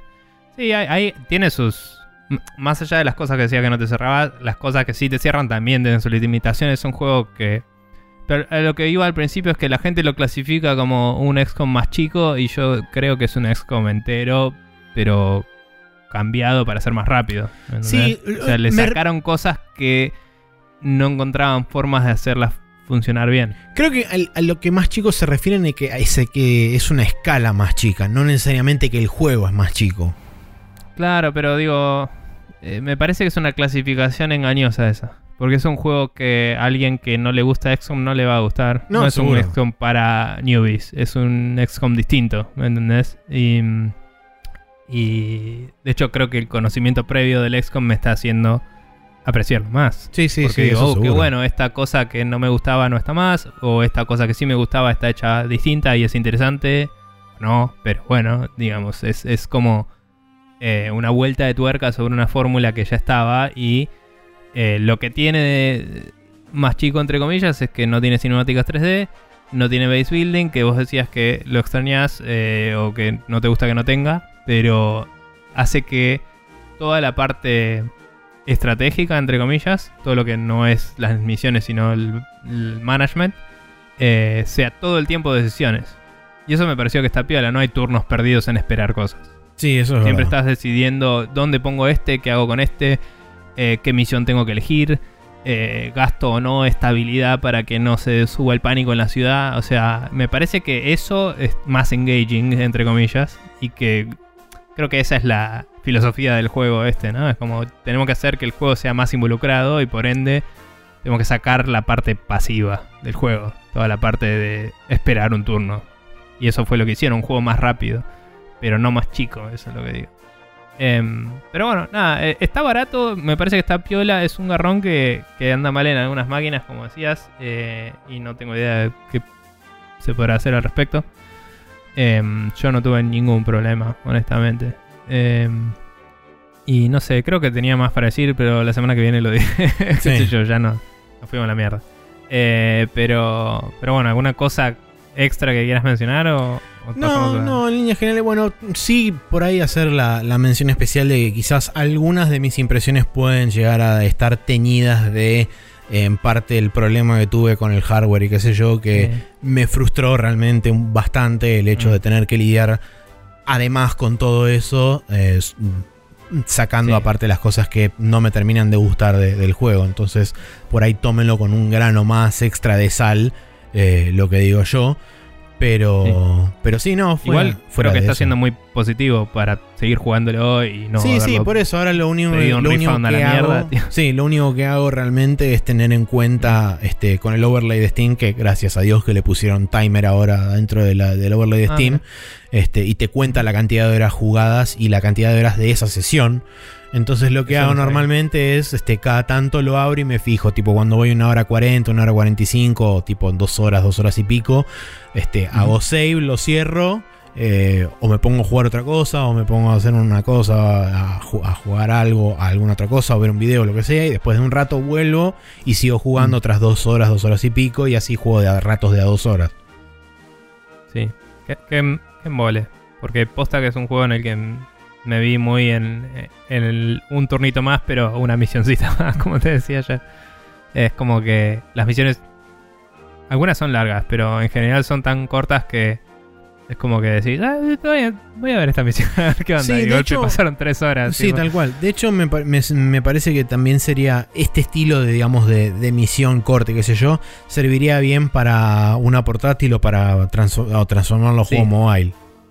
Sí, me, me parece que. O sea, acaban de sacar hace poquito el XCOM 2 para Switch. Y me parece que este XCOM se prestaría mucho más Sí. a, a ese estilo de juego. Eh, me parece que sería una gran inversión para, para 2K tenerlo ahí.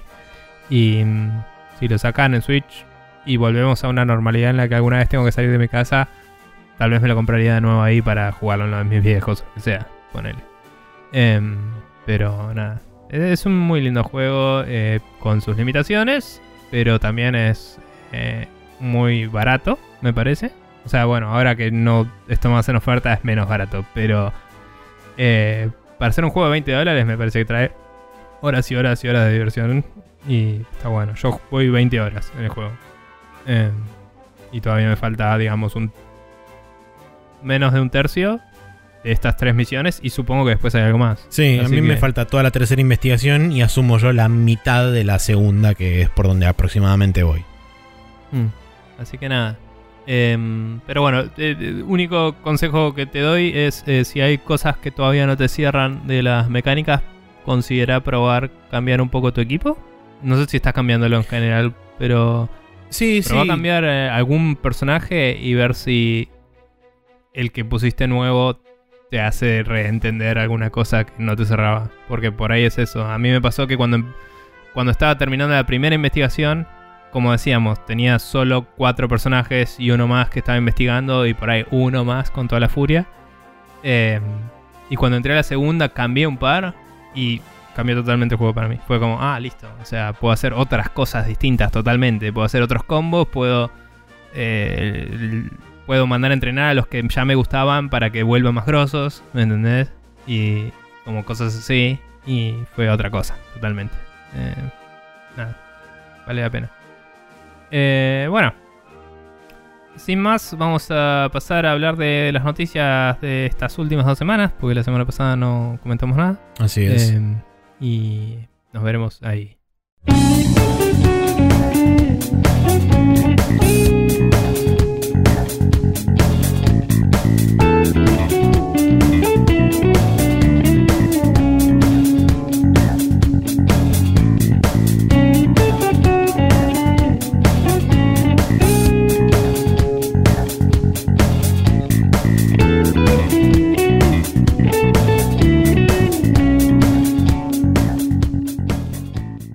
Acá en el Rapid, Fire donde vamos a hablar de las noticias de estas semanas. Em, empezando por el hecho de que Nintendo anunció que el eShop limitado que había disponible tanto en nuestro país, en Argentina, como en eh, 42 otros países entre el Caribe y Latinoamérica, eh, para Nintendo 3DS, va a cerrar.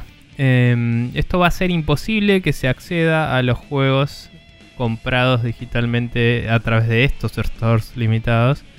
Em, lo cual implica que si no te los volvés a bajar ahora, los perdiste. Y eso es distópico y mala onda.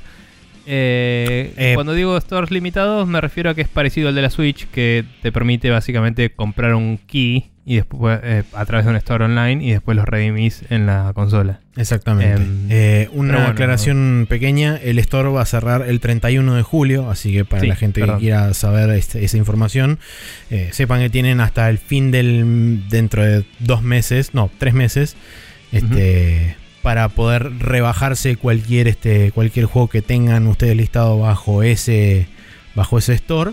Y una vez que se termine, se termine ese periodo y cierren el, cierren la canilla, básicamente ustedes se quedan sin el juego si no lo bajaron. Yeah. Em, la verdad es que yo ni sabía que había un store argentino porque la 3DS en la época en la que salió todos nos hicimos una cuenta yankee, todos los que la tuvimos. Em, Sí, además tengamos en cuenta que en ese momento todavía no existía Nintendo con soporte oficial acá en Argentina. Sí. em, así que nada, eh, digamos, no sé a cuánta gente de nuestro país afecta esto, pero 42 países siendo afectados por este cierre de store medio, eh, medio fulero porque creo que si sos fanático de Nintendo y tenías una 3DS, casi seguro tenías o planeas tener una Switch. Pero si querés volver a jugar uno de tus juegos y no lo puedes bajar, es un garrón. Eh, o sea, hay mucha gente que optó por digital por conveniencia, por falta de disponibilidad de stores físicos, sobre todo en estos países, ¿no? Sí. Eh, mm, estoy generalizando, obviamente, pero sabemos que en varios países de Latinoamérica la presencia de Nintendo está reducida. em, y que si no importás los juegos es medio imposible y todo eso. Entonces es como que cuando la distribución digital es eh, a veces la única opción que uno tiene, eh, este es el peor caso que, que uno se puede imaginar. Es tipo, uy, pierdo el acceso a los juegos. Sí, Eh, y este es el ah. principal miedo que tengo yo específicamente con respecto a los stores digitales, más que nada en consola. Es Sí. la razón principal por la cual yo hasta el día de hoy, siempre que la economía me lo permitía y siempre que no existiera versión este, física del juego, o sea que existiera íntegramente en versión digital, siempre tendía a optar por la versión física del juego porque eh, sabía que era una cuestión de tiempo, simplemente de que alguna de las, de las empresas de, de hardware iba a empezar a hacer esto por el simple hecho de que ya no les es rentable y la cantidad de accesos que tienen a, eso, a esos servidores no, no alcanza a mitigar el gasto que implica mantenerlos prendidos. Entonces eh, es claro que en una simple decisión de negocio siempre va a primar ahorrar la plata. Por ende Sí. se van a pagar los servidores. Entonces no es tanto una cuestión de eh, si se van a pagar los servidores, es más una cuestión de cuándo se van a pagar. Recordemos que han pasado ya algunos casos similares. eh, primero, bueno, el, el sistema de la, De la de PSP. la DS fue el primero que mató Nintendo, que Sí. tenía cosas de...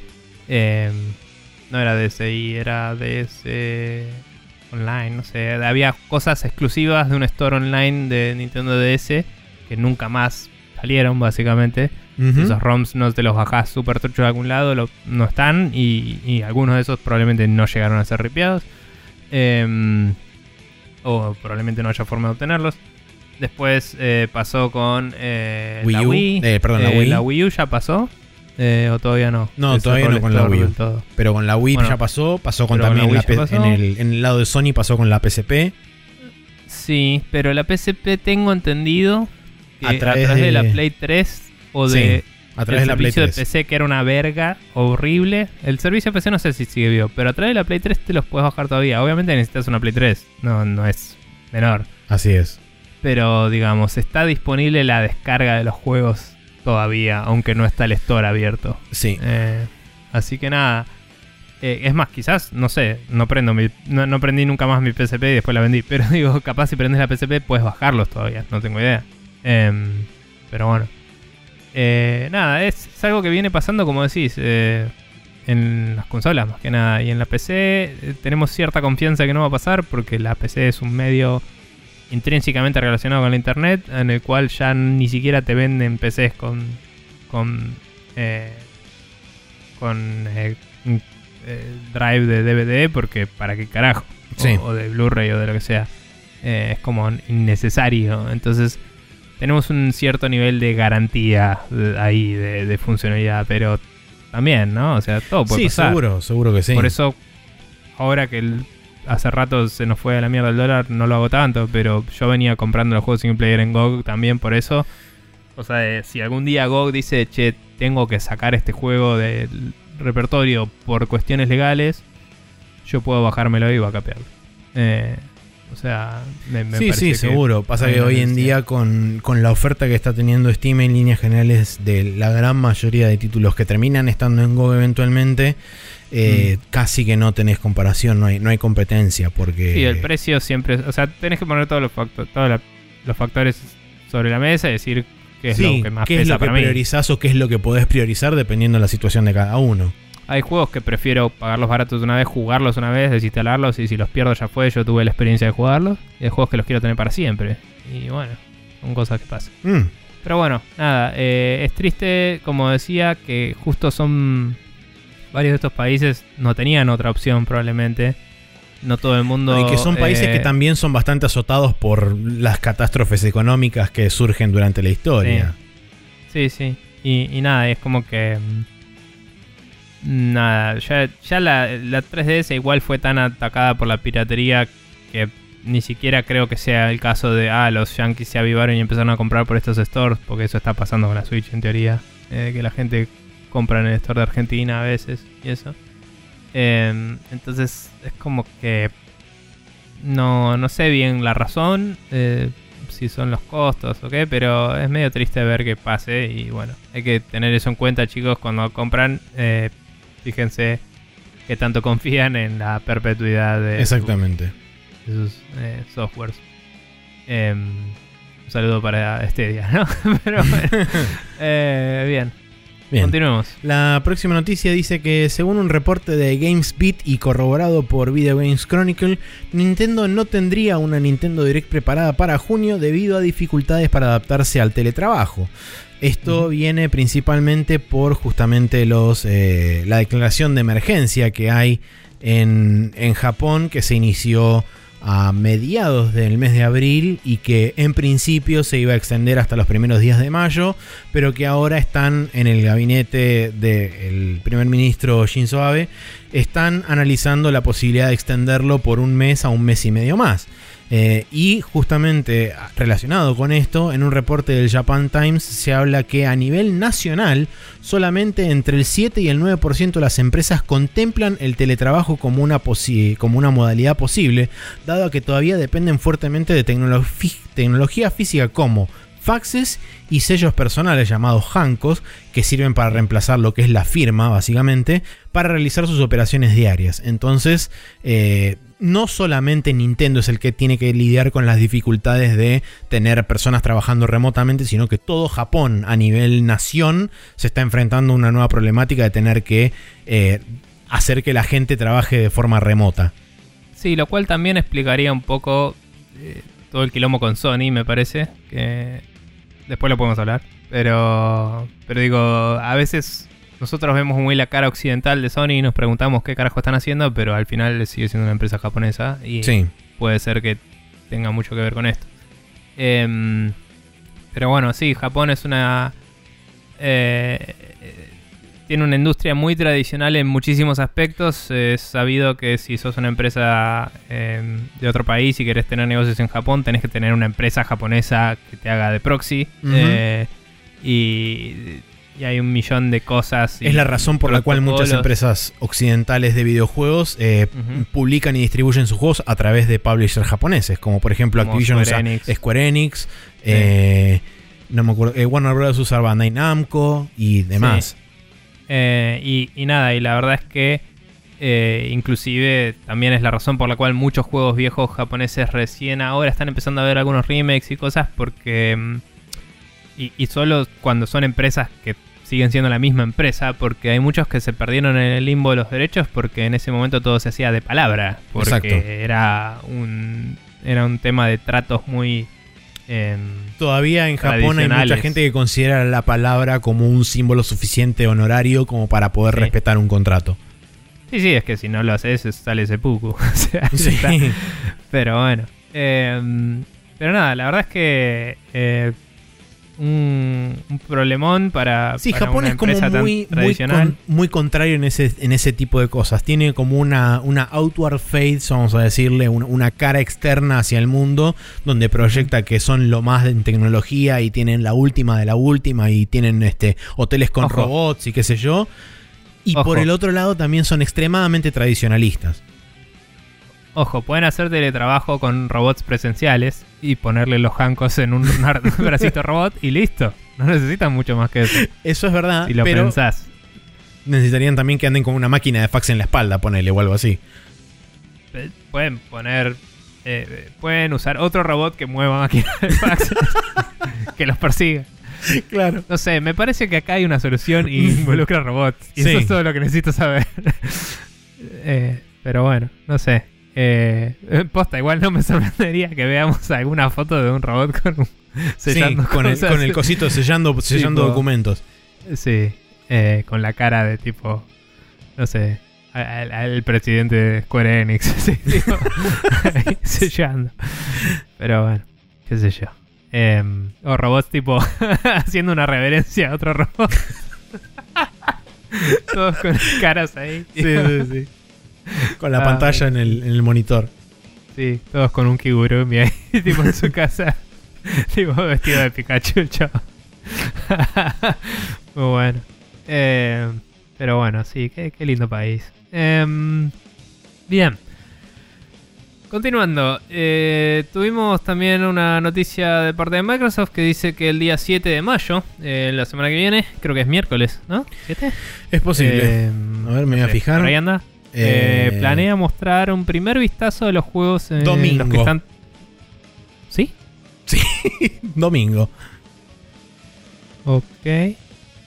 Para. ¿What?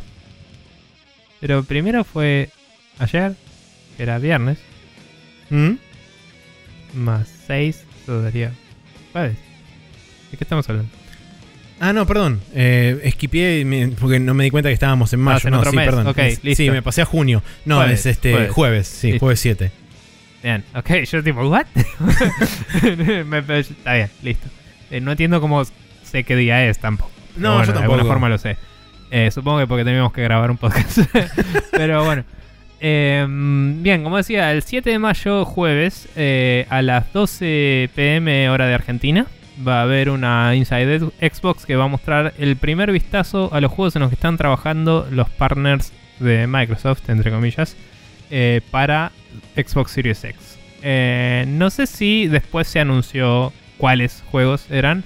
Se sabe que por lo menos el gente- nuevo Assassin's Creed va a estar presente, el Assassin's Creed Valhalla. Sí. Sí, sí. Eh, que no sé si lo tenemos anotado, pero. no, no está el anotado. Pero anunciaron un nuevo Assassin's y- Creed. Sí, con un cinematic trailer y es básicamente lo que se había rumoreado, que, es eh, otro de estos Assassin's Creed que post Witcher, eh, que, que está hecho en eh, eh, el países nórdicos, etcétera. Em, pero bueno, nada. Eh, 7 de mayo, 12 pm hora de Argentina.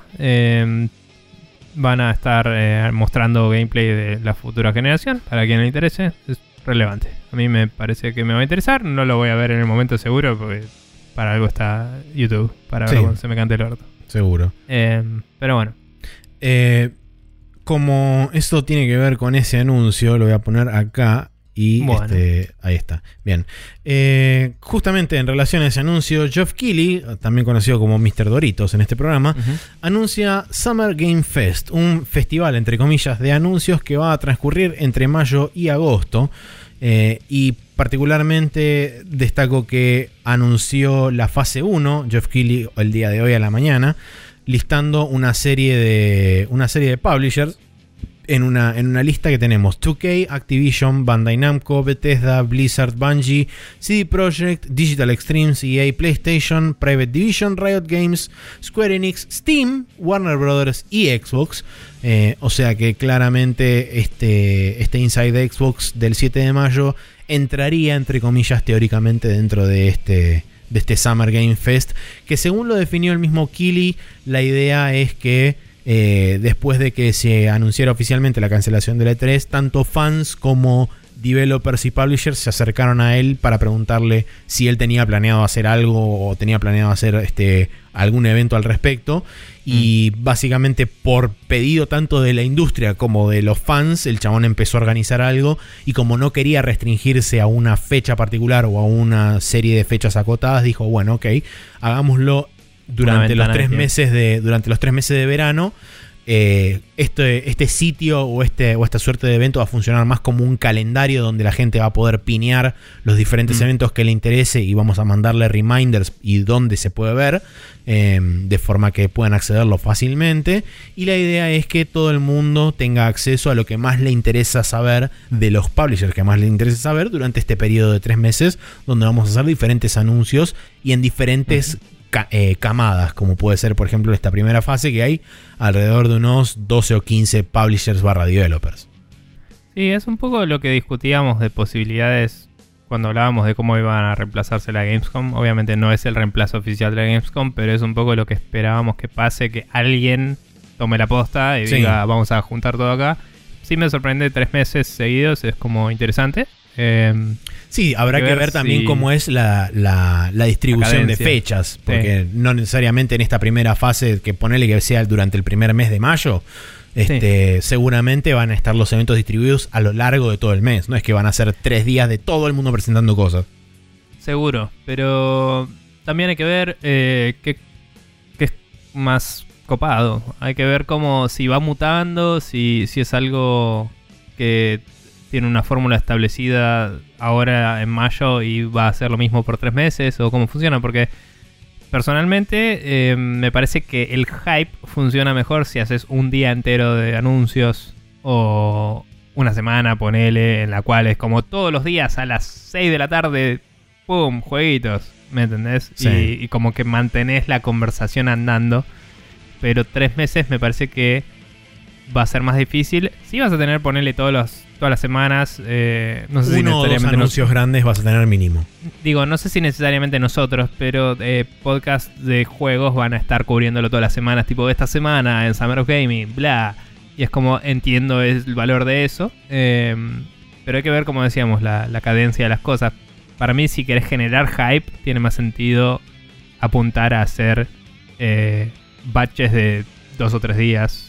Eh, que, Sí, puede que ser. Tampoco de nos hacer, tipo, olvidemos. che, saquen un, un juego copado por semana. ponele. Sí, tampoco No nos sé. olvidemos que en junio también van a haber dos, este, dos eventos propiamente dichos que van a ser como entre comillas el reemplazo del E3. Por un lado va a estar Sí. el evento de IGN. eh, el PC Gaming Show se anunció que va a estar de forma digital también. Y había otra, otra publicación que iba a ser una suerte también de, de, de reunión de publishers y de yo que iba a estar un poco más orientado a los indies, que ahora no me acuerdo quién es, que dijo que también iba a ser durante la semana de lo que hipotéticamente era la E3. Entonces creo que junio por ahí va a ser un poco más ajetreado en el sentido de fechas de calendario, porque vas a tener un par de, de streams que por ahí van a ser de dos o tres días seguidos, sumado a el- el- el- la organización esta de Kili que puede estar más distribuida a lo largo del mes. Sí. eh, sí, hay que ver cómo se complementan o se compiten. Y mm, vi un tweet por ahí volando por el éter de, de, de Volver que hablaba de que tenían invitados copados para su evento. eh, que creo que era parte del de Geoff Keighley, ¿no? De Summer of Gaming. Puede Estaban ser. asociados, me parece, ellos. No sé. Em, pero bueno, nada. Eh, vamos a ver qué pasa. Em, no, ¿El sitio cómo era? Summer- o eh, así. summergamefest.com. Ok, bueno, nada, habrá que estar atentos y, y ver qué sale.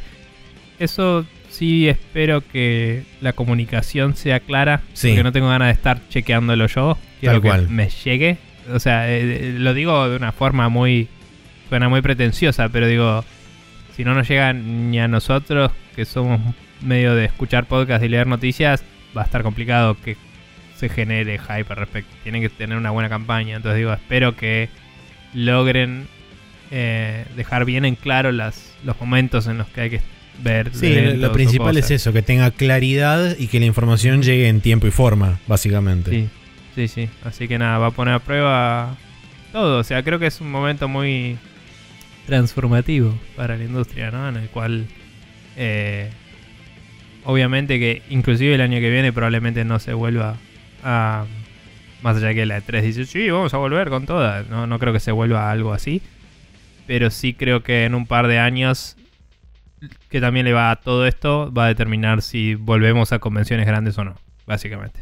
Sí. Eh, o sea, creo que va a haber Tokyo Game Show y, y eso. Pero digo, si, si el foco vuelve a estar ahí o si empieza a ser más la gran direct. Y es como, ¿sabes qué? Te cuento de mi juego hoy porque se me canta el quinto forro de la pelota. Sí, también hay que Y tener en cuenta el factor aglomeración de gente. Va a haber personas que le pegue más negativamente que a otras post pandemia. Sí, sí. Bueno, capaz que vuelvan a hacer un evento solo de prensa o algo. No sé. Bla. Esa es otra conversación que vamos Sí. a volver a tener y ya tuvimos cinco veces o seis. Pero no importa. Bueno, eh, copado para chusmear cómo va eso y que eh, más allá de todas las jodas históricas de Mr. Doritos, la verdad que el chabón se está poniendo la camiseta por la industria hace rato y Sí, seguro. lo estoy bancando bastante, te digo, ¿eh? O sea, fuera de que nunca vi lo- los premios, vos los viste todas las veces por alguna razón que no entiendo, pero nunca los vi y siempre vi los trailers al otro día. Para odiarme a mí mismo lo hago. Sí, eh, as you do. Em, yo siempre vi los trailers al otro día, como hago con el Super Bowl o lo que sea. Pero mm, más allá de eso, me parece que el chabón está poniendo mucho por la industria. Sí, no, es que Y- el chabón realmente vale le interesa que la industria de los videojuegos tenga un tipo de, de renombre o sea reconocida a nivel internacional fuera de las esferas propias del gaming. Y creo que eso, por lo menos, Ajá. esa actitud, aunque sea, es loable de parte del chabón. Sí, sí, o sea, lo trata de llevar siempre al mainstream, en el cual ya está, pero quiere que sea más eh, protagonista, más una competencia de la televisión o la música ante la vista de la gente que no lo considera así, digamos. Como, como un Sí, medio. también es una forma de, de levantar, de, dispersión. de- de determinada forma, también es una forma de levantar distintos tabúes o distintos preconceptos negativos sí. que hay alrededor de los videojuegos. Pero bueno, eh, continuando. Eh, la GDC, que originalmente había anunciado que iban a hacer un evento en agosto, eh, tipo, no me acuerdo el nombre oficial, pero iba a Summer. ser como... Sí, eso. Eh, al final dijo, ¿saben qué? Eh, todos se están poniendo tanto las pilas con el, el trabajo remoto y qué sé yo, que nos inspiraron a hacer lo mismo y a hacer la GDC remota. Sí, claro, no es porque nadie tiene ganas de ni posibilidad de comprar pasajes de nuevo y viajar por aerolíneas que no están funcionando bien y que nadie quiere aglomerarse ni a palos y que eso es un pelotudo. Pero bueno, eh, nada, así que oficialmente se anunció que en eh, el 4 al 6 de agosto va a haber un evento digital de la GDC este año. Em, no hay mucho más detalle por ahora, me parece, pero eh, ya tenemos la fecha, 4 a 6, y em, es algo positivo que se haya cancelado el evento físico. También puede ser que hayan tenido que armar ese evento como para no perder guita de algún seguro o algo. Em, porque em, creo que lo mencionamos medio tangencialmente, pero algo que se discutió bastante en Giant Bomb, que nosotros siempre estamos escuchando y siempre mencionamos, es que a veces los eventos se mantienen hasta último momento por cuestiones de que tienen un seguro y hasta que la ciudad no les dice, che, no puedes hacer este evento, si lo cancelan pierden un montón de guita. Sí. Entonces digo, capaz que tenían que tratar de rescatarlo eh, a nivel financiero. Igual era una pelotudez, ¿no? Eh, pero bueno, nada. Qué bueno que al final se armó eh, el evento digital y va también, me parece, facilitar la telepresencia de mucha gente que no hubiera podido ir. Y me pregunto si inclusive irá más, acudirá virtualmente más gente em, que no hubiera podido ir ni a la primera si todo salía bien. Porque hay mucha, mucha gente que hace juegos que no tienen la posibilidad de ir a la, a la GDC y así se podría abrir más a más oradores o más testimonios, más asistentes, eh, personas que ve- ven el stream, digamos, y puede estar interesante. No sé qué va a pasar con a nivel entradas y todo eso, cómo lo van a manejar, pero bueno, qué sé yo. Eh, bien. Sí, la siguiente noticia es que Square Enix lanza una nueva actualización para las versiones de PlayStation 4 y PC de Final Fantasy XII donde se implementan los features exclusivos de la versión de Switch y Xbox One. Pero en el interín, también Square Enix, fiel a su reciente, a su reciente track record, la versión de PC la rompe sacando algunos archivos esenciales de la, de la actualización y haciendo que esos archivos se borren del disco, por ende el juego se vuelve este, imposible de, de lanzar. Eh, ya hay un parche extraoficial circulando de gente que todavía no, ha- no hizo la actualización, señaló esos Mm. archivos y los copió aparte, los subió este, a dif- diferentes servicios para que la gente se los pueda bajar y los pueda insertar en su, este, en su versión del juego. Así que, entre comillas, ya hay un fix disponible, pero no es oficial de Square Enix. Todavía Square Enix no, no realizó un parche para restaurar esos archivos que originalmente se borraron. Me pregunto si esto también es un tema de el trabajo remoto en Japón. Es De- totalmente posible, de hecho, porque si no mal en mi recuerdo, máquina anduvo Claro. y no tenemos la máquina de testeo eh, estaba en la si no mal recuerdo. Square Enix está laburando remoto desde, la- desde el inicio de la emergencia, o sea, desde el 15 o 16 de abril más o menos. Claro. Ah, debe ser algo así, como que no tienen todo el sistema de deploy para probar en distintas Es, es enteramente posible. en ambientes controlados, digamos. Pero bueno, cualquiera. Em, bien. Eh, continuando, tenemos que Epic Games eh, implementó. eh, creo que ya lo tenía, pero básicamente lo que hizo fue forzar a que si querés seguir redimiendo los juegos gratis em, que sacan, creo que ahora Uno por semana, dos creo semanas o un mes. em, si quieres seguir redimiéndolos, tengas que tener tu Factor Authentication habilitado. Esto imagino que debe ser para prevenir que la gente sea cuentas medio palopa, los redima y después las venda o algo así. La verdad que no, Em, no o sé. bots de algún tipo. Eh, pero bueno, de cualquier forma, em, eh, me parece siempre todo lo que incentive a mejorar la seguridad de un login me parece que es algo relativamente positivo. Puede ser engorroso para el usuario, pero la verdad es que hay tantos ataques de tratar de entrar a las cuentas de la gente que me parece que es necesario Sí, incentivarlo. hoy en día lamentablemente sí, es es súper Y, necesario. Sobre todo en cosas que a uno le interesan que se mantengan, eh, Sí. mantengan cierta integridad, como puede ser, por ejemplo, tu catálogo de juegos en, en alguno de los, este, de los diferentes Servicios. stores eh, o servicios, o mismo inclusive en las consolas, como ya ha pasado que no lo reportamos, pero este se hubo una... Sí, en Nintendo. Hubo un, Hubo un un- breach. un de 160.000 usuarios que fueron accedidos, que aparentemente no, no tocaron cosas, digamos, de la base de datos de Nintendo, pero que a través del Nintendo Network ID, que es el, el usuario y contraseña que se usaban en el store de Wii U, eh, que se podía sincronizar con, con Switch durante un tiempo, eh, a través de ese medio lograron entrar a diferentes cuentas de usuarios. eh, pero bueno, ahora, la, ahora Nintendo lo que hizo fue deshabilitar la posibilidad de loguearse a través de ese sistema. Sí, y además sugirieron que todos pongan tu factor también. También. En Occidente, escuché eh, el último 8 for Play y hablaban de que no se habló sobre esto en Japón. Como que parece que en Asia no, no hubo breach, Ok. que fue en Estados Unidos nada más. Pero bueno, nada. em, de nuevo, si querés seguir redimiendo los juegos gratis del store de Epic, necesitas tu Factor eh, Authentication prendido sobre la cuenta de Epic. Si vos estás usando un sign-in de terceros, decían los chicos de Café Fandango, no hace falta. O sea, si tenés, si usas el sign-in with Google o Facebook, eh, la autenticación ya es provista por esos servicios y te consideran un Sí. usuario válido de una, así que no, no Lo hay extraño que mencionan acá en la nota es que es a partir del 28 de abril hasta el 21 de mayo que se va a incentivar el pedido del Two Factor Authentication. No sé si es que después de ese periodo te lo va, te lo va a rebotar automáticamente salvo que no lo tengas o si lo van a desactivar después de ese periodo. No sé, es raro. Porque no, no, no leí el. no especifica, es el segundo pero- párrafo de la, de la nota en Gama Sutra. Que dice, Each week the marketplace makes a new title available for download for free, but from April 28 to May 21, anybody looking eh, to take advantage of the offer must be using two-factor authentication. Capaz.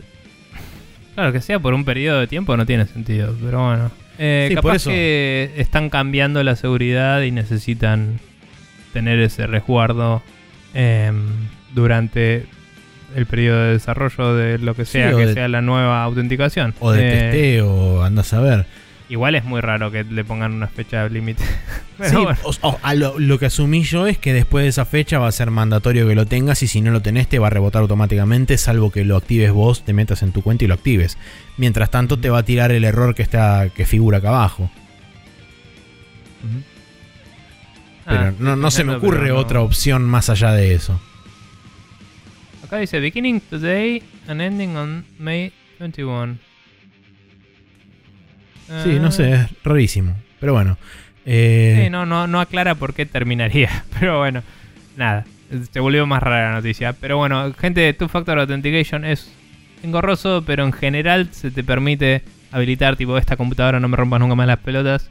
Y lo puedes hacer en tu desktop en tu casa. Y además puedes usar un gestor de passwords y cosas. Puedes usar Authy, pues, que es una aplicación para eh, generar códigos de autenticación. Y puedes centralizarlos ahí, tener una contraseña distinta.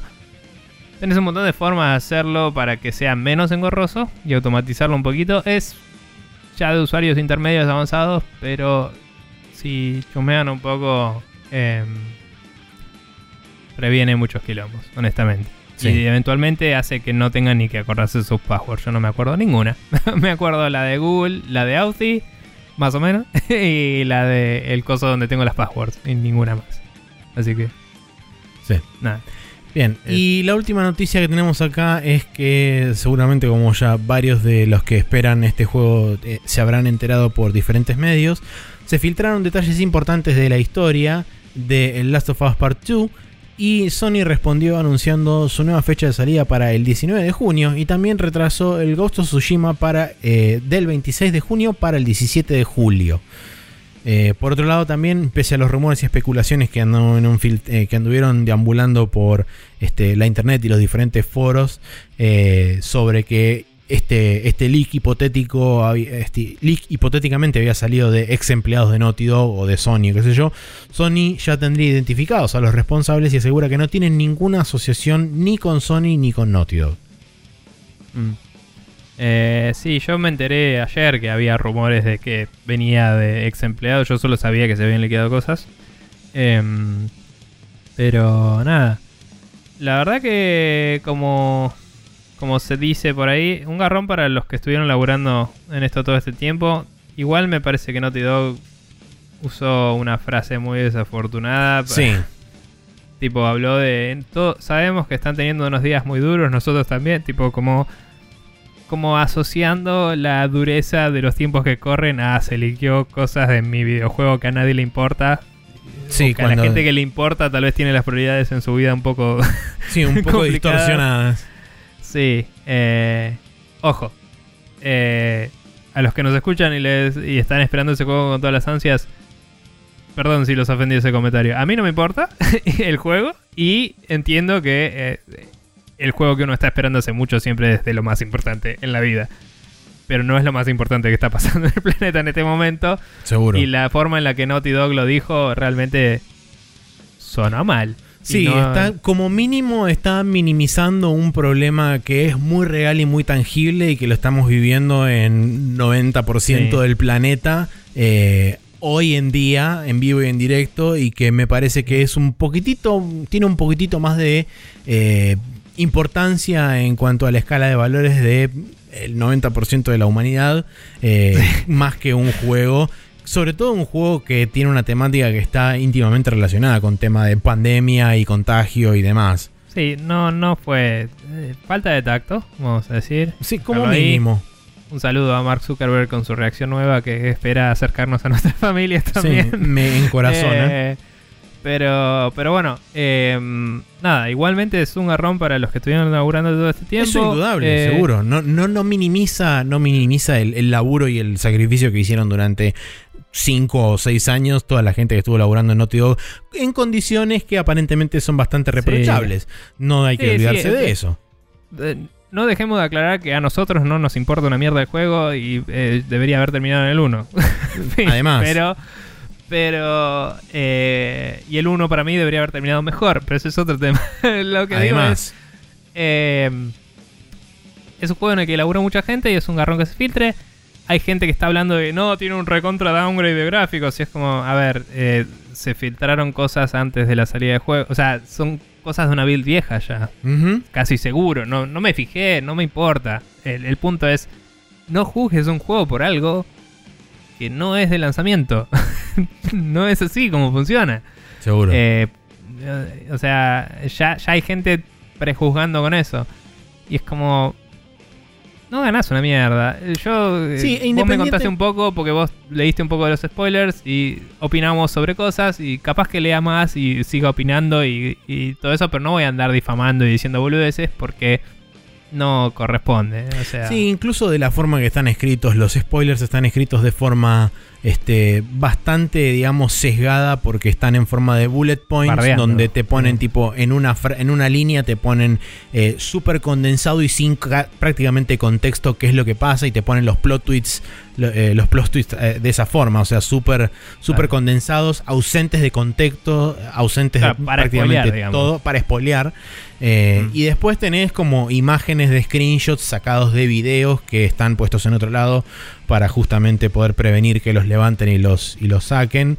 Eh, Inclusive también este, hay mala leche de parte de la gente que quiere desperdigar estos spoilers porque estaba leyendo justamente dentro de la, dentro de la noticia de, una, de uno de los... Este, de uno de los lugares donde, donde anunciaban esta filtración, que decía que había gente que se estaba metiendo en foros de deportes, había gente que se estaba metiendo en foros de política, tipo en Jim lugares... Sterling dijo que, que le mandaron un mail que decía spoilers en el, en el título del mail porque bardeó el Fallout 76. y como que esa persona en particular parece que le mandó varias personas de la prensa que, bardeó, a- que bardearon al Fallout 76 spoileándoles las topas. Y es como que... Sí, tipo, no, si soy de la prensa probablemente ni me afectan los spoilers ya porque ya fue. Pero, Sí, obvio. pero es como que. ¿eh? Cualquiera, boludo. La, la venganza personal del chabón, tipo. Sí, sí, por eso. No sé. Este, pero bueno, tengan en cuenta para la gente que le, que le interese el juego, eh, Sí, sepan de cuidarse spoilers. de los spoilers de la mayor manera posible. Eh, Opiniones sobre eh, la reacción de Sony. Me parece que se vieron forzados a. es el damage control más básico sacarlo. posible. Me, me parece que se vieron forzados a poner una fecha y sacarlo. Me parece que. Correr el Ghost of Tsushima es una discusión que vamos a tener inmediatamente después, pero digo, eh, aprovecharon que tenían todo toda la, la secuencia de distribución para el Ghost of Tsushima y lo reemplazaron, digamos, y dijeron, bueno, sacamos este primero y, y hacemos el lanzamiento de Ghost of Tsushima después. Me parece que es una reacción rápida y adecuada, pero también como que en este marco, por lo menos en nuestro marco como podcast de, de estar diciendo no sabemos qué carajo está haciendo Sony, no, no me apacigua mucho las ideas de Sony. O sea, como que me hace pensar que Sony sigue no sabiendo cómo carajo moverse. Yo creo que el plan desde hace un tiempo, es, o sea, desde hace un buen tiempo, el, Mm. el plan A de Sony siempre fue reaccionar a, a los eventos que suceden.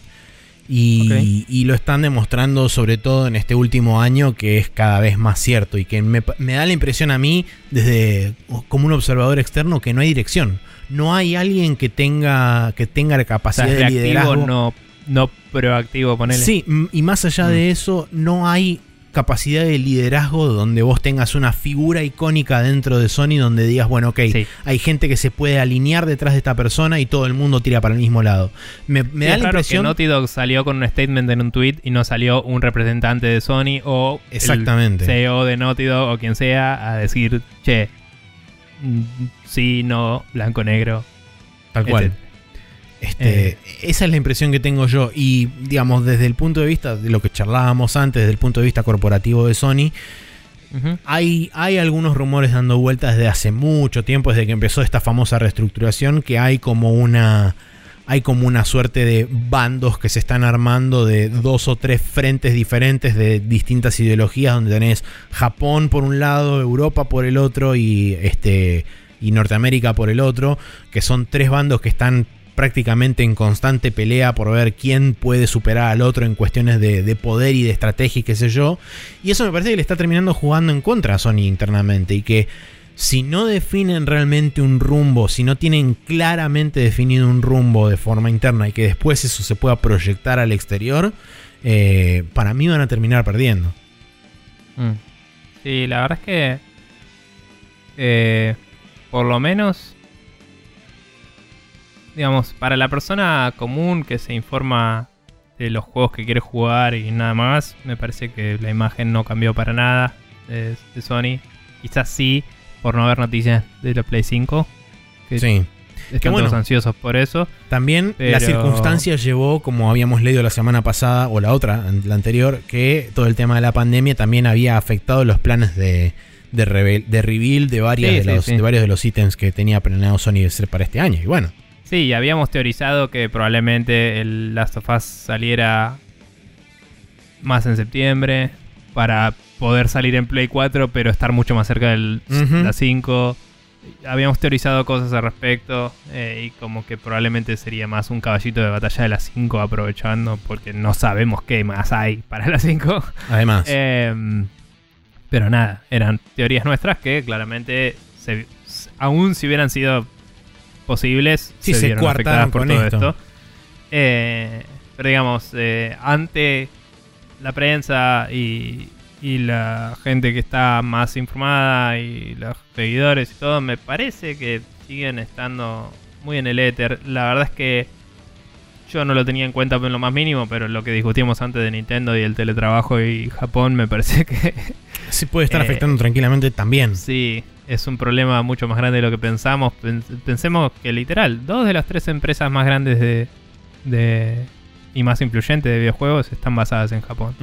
Y eh, por lo menos en los estratos más altos, los que aprueban los presupuestos, los que abren y cierran eh, Estudios. eh, estudios y áreas y eh, iniciativas y, y objetivos de empresa, esos estratos están totalmente complicados en ambas.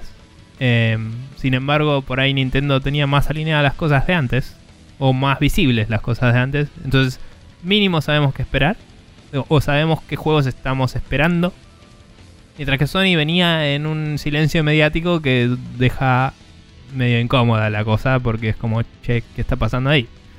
Y Es que se- genera incertidumbre, sin, sin, sin, sin otra cosa no, genera incertidumbre Mm. en, muchos, en muchos ámbitos, no solamente en Sí, los sí. fans, sino también en los posibles inversores. Yo me imagino hoy en día las acciones de Sony no deben estar en lo que en donde estaban cuando recién salió la Play 4 o cuando estaba promediando la generación. Mm. Sí. Y nada, y, y mientras Microsoft siendo una empresa que se vale de servicios y que eh, tiene su fucking propia plataforma de videollamadas y todo, eh, está coordinando mucho mejor sus esfuerzos y está eh, no aprovechando, sino eh, adaptándose Sí, mm, a lo que está pasando. Eh, pero aún así mantienen imagen, esa, mantienen, mantienen esa visión original que planteó Phil Spencer hace un año y Sí. medio o dos atrás. El chabón Sí, dijo, sí. nosotros queremos hacer esto y este es nuestro plan. Y básicamente, no te digo que paso a paso, pero a medida que se fueron pudiendo revelar cosas, demostraron que había un- una estructura detrás de todo eso que había nombrado él. Sí, obvio. Y aparte, digamos, no le está yendo ni a palos también como a Nintendo, que Nintendo se está yendo a la mierda con la guita con Obvio. todo esto, porque entre Animal Crossing y Ring Fit y todo eso se está yendo toda la rechota. De pero- hecho, la, la semana pasada ya, se, ya oficialmente el Animal Crossing es el juego más vendido de la historia en Japón. Ok, bien. Em, eso no lo sabía a ese nivel, pero... Pero digamos, eh, realmente mm, mm, también Microsoft está como eh, con su Game Pass y todo, está mejor posicionado para ser aprovechado en este momento eh, como, como servicio. Y, y le están poniendo eh, pesos pesados, digamos. Ahora iban a poner en el Game Pass el Red Dead Redemption. Sí. Y cosas por el estilo, que es como el 2, sí. Em, y nada, es, es interesante ver cómo reacciona cada empresa y, y es loco ver que hay una de la que no sepamos prácticamente nada eh, y que está tan así. Y bueno, y sobre el Ghost of Tsushima, entiendo 100% la necesidad de no competir con vos mismo. Eh, y entiendo que el hype por el Last of Us es mucho más alto que por el Ghost of Tsushima. Y es una nueva IP versus una IP que ya está establecida con un juego anterior. Seguro. Eh, me parece muchísimo más interesante el Ghost of Tsushima. Sí, obvio. eh, en todo sentido. Y era realmente la única razón por la cual no vendí hace muchísimo la Play. Y no. eh, Viste, cuando decís, ah, no sé si lo vaya a jugar. Pero es como que, ah, sale en dos meses, capaz que lo juego. En tres meses, lo que sea. Capaz que lo juego. Eh, no sé, bla. Eh, si, si no te di la PlayStation todavía, por ahí lo juego. Eh, pero. Pero es como que. medio feo eh, tener que. O sea, no, no, no, no, no creo que haya sido una decisión fácil para nadie, pero medio feo tener que correr una salida de un juego por otro juego que se ve en complicaciones. Y no había nada de aparato publicitario para Ghost of Tsushima andando. Y estaba. Estaba medio como también en un silencio radial eso. O sea, tenía la fecha anunciada y no se había anunciado ningún. Ninguna. Eh, ¿Cómo es? Ningún atraso. Pero no sabíamos nada. Hace rato que no sabemos nada de ese juego. Es loco. Sí, o sea, Sony a través de sus canales oficiales comunica poco y nada, así que no, Claro, pero hay- digo, eh, es como que también el hype por ese juego no existe porque también por ellos mismos y encima lo posponen por el otro juego, entonces es como que están uno de los que era sus caballitos de batalla está digamos la plata que pusieron en el marketing del Days Gone es mucho más que para que para Sí, el Ghost sí, of Tsushima, ¿me Eso es verdad, sí. Y es, es medio ridículo para mí. Entiendo que el Days Gone por ahí tiene más mainstream appeal para el gamer promedio cabeza de tacho. Pero mm, tenías cuatro juegos en la E3 hace dos años. Cuatro juegos. Y esos cuatro juegos decidiste invertir en los dos que tienen zombies. uno de los cuales no era malo, pero era uno más del montón. Y cuando salió encima le habían. No le habían hecho un downgrade de, gráficos, entre comillas. Pero la mecánica que habían mostrado en el primer tráiler de hay 8000 trillones de zombies en pantalla. Aparece tipo dos veces en el juego y es una boludez. Y no, no es nada central al juego. O sea. Y el Last of Us que pasó todo esto. No sé, es medio raro. Está todo muy raro. Sí, yo creo que en, en el sentido particular de este de estos dos juegos específicamente, creo que las circunstancias externas hicieron que las cosas se manejaran de forma más desordenada de lo que a ellos les hubiera gustado. Porque idealmente el Last of Us hubiera salido dentro de un mes y hubieran tenido dos meses y pico para arrancar la campaña de marketing del Ghost of Tsushima y dedicarle todo el tiempo que necesite, qué sé yo. Y ahora todo eso seguramente va a tener que ser mucho más apresurado. Mm, No creo que la arranquen este, al, al instante que salga el Last of Us 2, pero sí me parece que va a haber un poco de superposición en las campañas de marketing a la hora de decir, bueno, ok, hay que hacer un push por el Last of Us 2 y hay que hacer a la misma vez, prácticamente te diría, hay que hacer un push por el Ghost of Tsushima. Entonces Y medio seguramente... subir el awareness de este juego existe. Sí, sí, por eso. este, me parece que la circunstancia en este caso le jugó en contra a Sony. Tanto la circunstancia de la pandemia como la circunstancia de estas filtraciones. Eh, y los chavales ahí tuvieron que hacer lo que pudieron. eh, por el simple hecho también, me parece, de poder lograr cerrar los distintos cuartos financieros con los números que ellos originalmente pensaban o con los números ajustados debido a toda esta problemática que estamos teniendo en el mundo. Eh, entonces creo que también hay un montón de factores que por ahí a uno a priori no te, no te estaría teniendo en cuenta que seguramente juegan en, en los factores de determinar, bueno, ok, cuánto tiempo lo podemos patear, cuánto tiempo nos podemos dar el lujo de patear un juego y darle el suficiente aire como para que no se sienta que sale uno tras del otro y como dijiste vos, competir contra vos mismo y canibalizar la audiencia. Sí, sí, sí. Nada, eh, eh, o sea, es como que no. No tengo una opinión formada de, de. Tal cosa podría haber sido mejor, o tal cosa podría haber sido distinto, pero. Sí, me sigue preocupando el no. No, seguro, o preocupante sea, no es. entiendo por qué. Entiendo, entiendo que todas estas son circunstancias extraordinarias, pero no entiendo por qué está tan mal manejado. ¿Me entendés? Porque de antes viene mal Sí, manejado. eh, pero justamente De creo antes que, el Ghost of Tsushima dejaron de hablar hace, no sé, un año y medio y no supimos nada más. creo que es una sumatoria de, factores.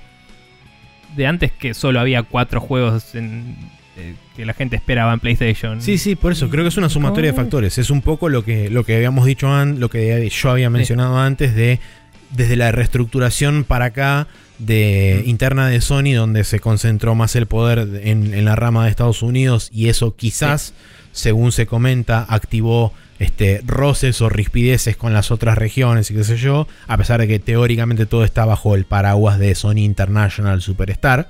Em, Deluxe 64. Claro, Deluxe 64. Eh, y esto, bueno, justamente después terminó deviniendo en que cuando entramos en, en, el tema de la pandemia y la cuarentena y el teletrabajo y qué sé yo, eso lo único que hizo fue acentuar todavía más el, las problemáticas que está teniendo Sony interna y externamente para poder eh, plasmar su, su, su roadmap.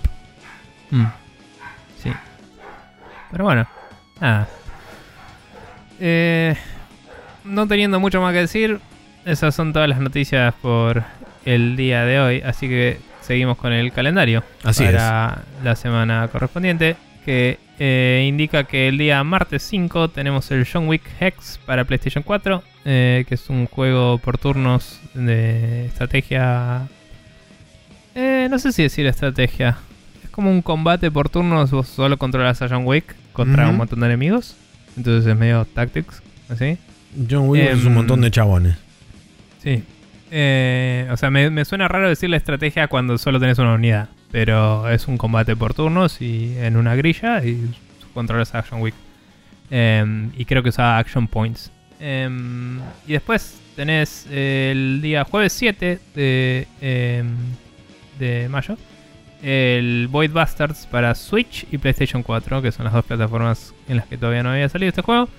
Eh, que como hemos mencionado anteriormente es un primera persona eh, roguelike en el cual vas explorando naves eh, en el espacio y recobrando cosas eh, para una empresa súper distópica y eh, etcétera.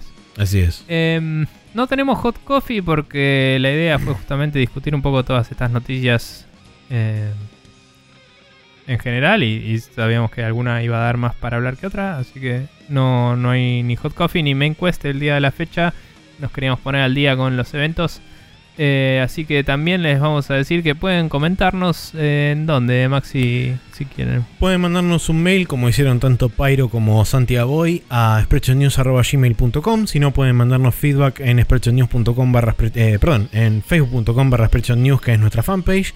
Si no pueden pasar por arroba sprechonews que es nuestro Twitter y dejarnos ahí también un comentario. Y por último pueden dejarnos preguntas en sprechonews.com barra preguntas donde una vez que se realicen una determinada cantidad, las adjuntamos todas en una gran bola y las contestamos. Bien. Eh, habiendo dicho todo eso, vamos a pasar a la última sección del día de la fecha, que como siempre es el Special Move.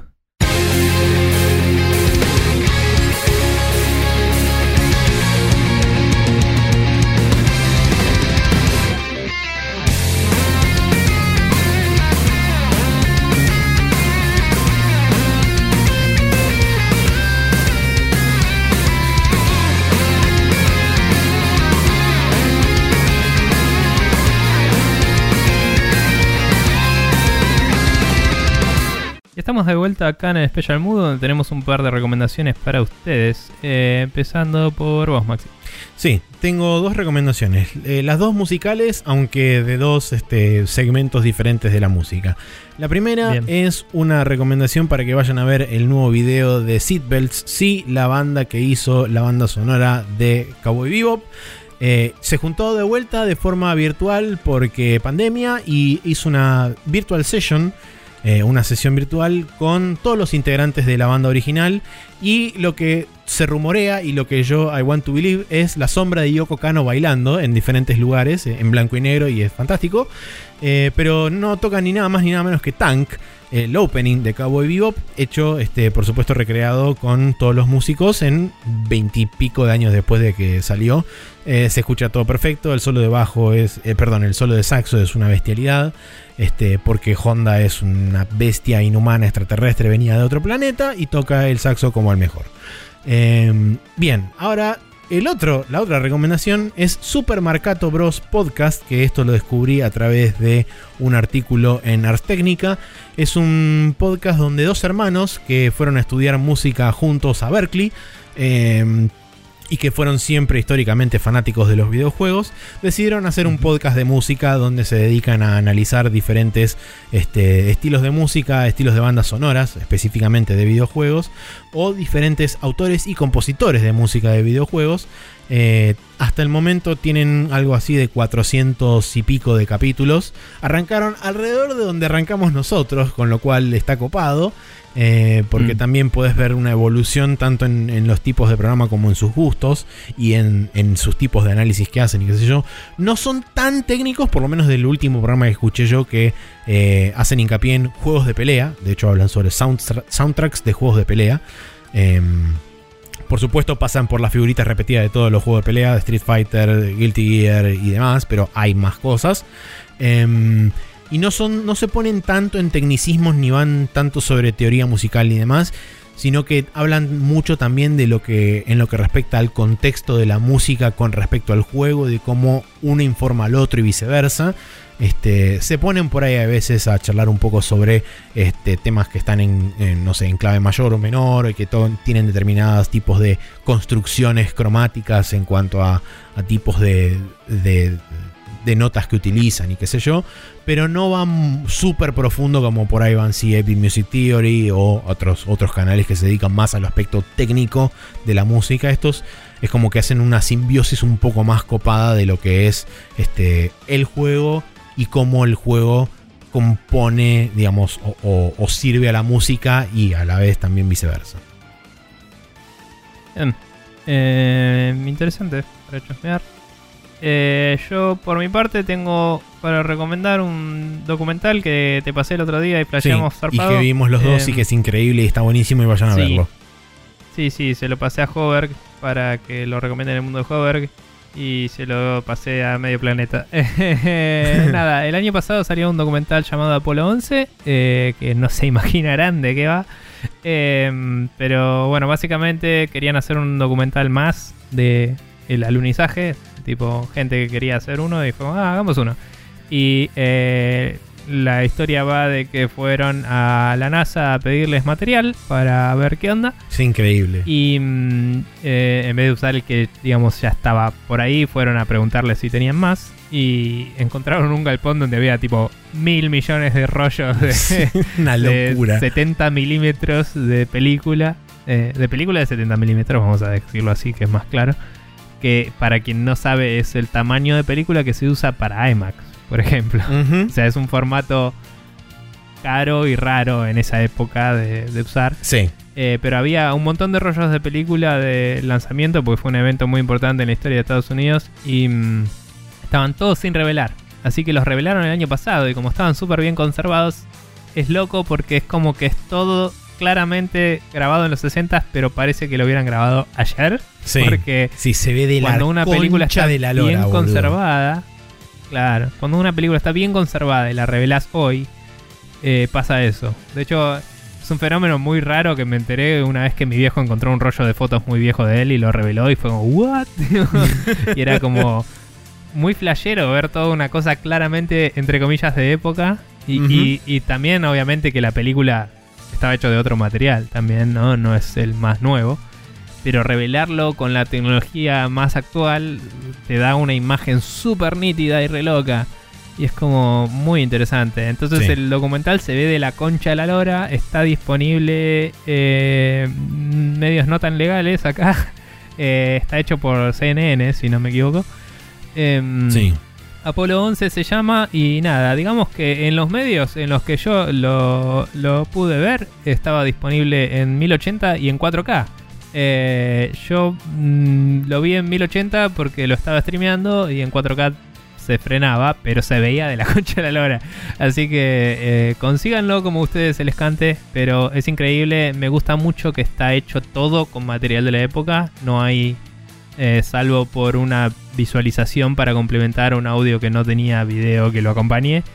Eh, no hay absolutamente nada moderno. Salvo los gráficos todo- vectoriales que tiene entre Claro, etapa y etapa. Claro, es una visualización de etapas de, de la misión que no tenían video eh, asociado, digamos. Exacto. Entonces, todo el resto del tiempo muestran video de la época tanto ya existente, entonces ese por ahí se ve peor, está, tuvieron Sí. que restaurarlo un poco. Y narración Como- propia de la época.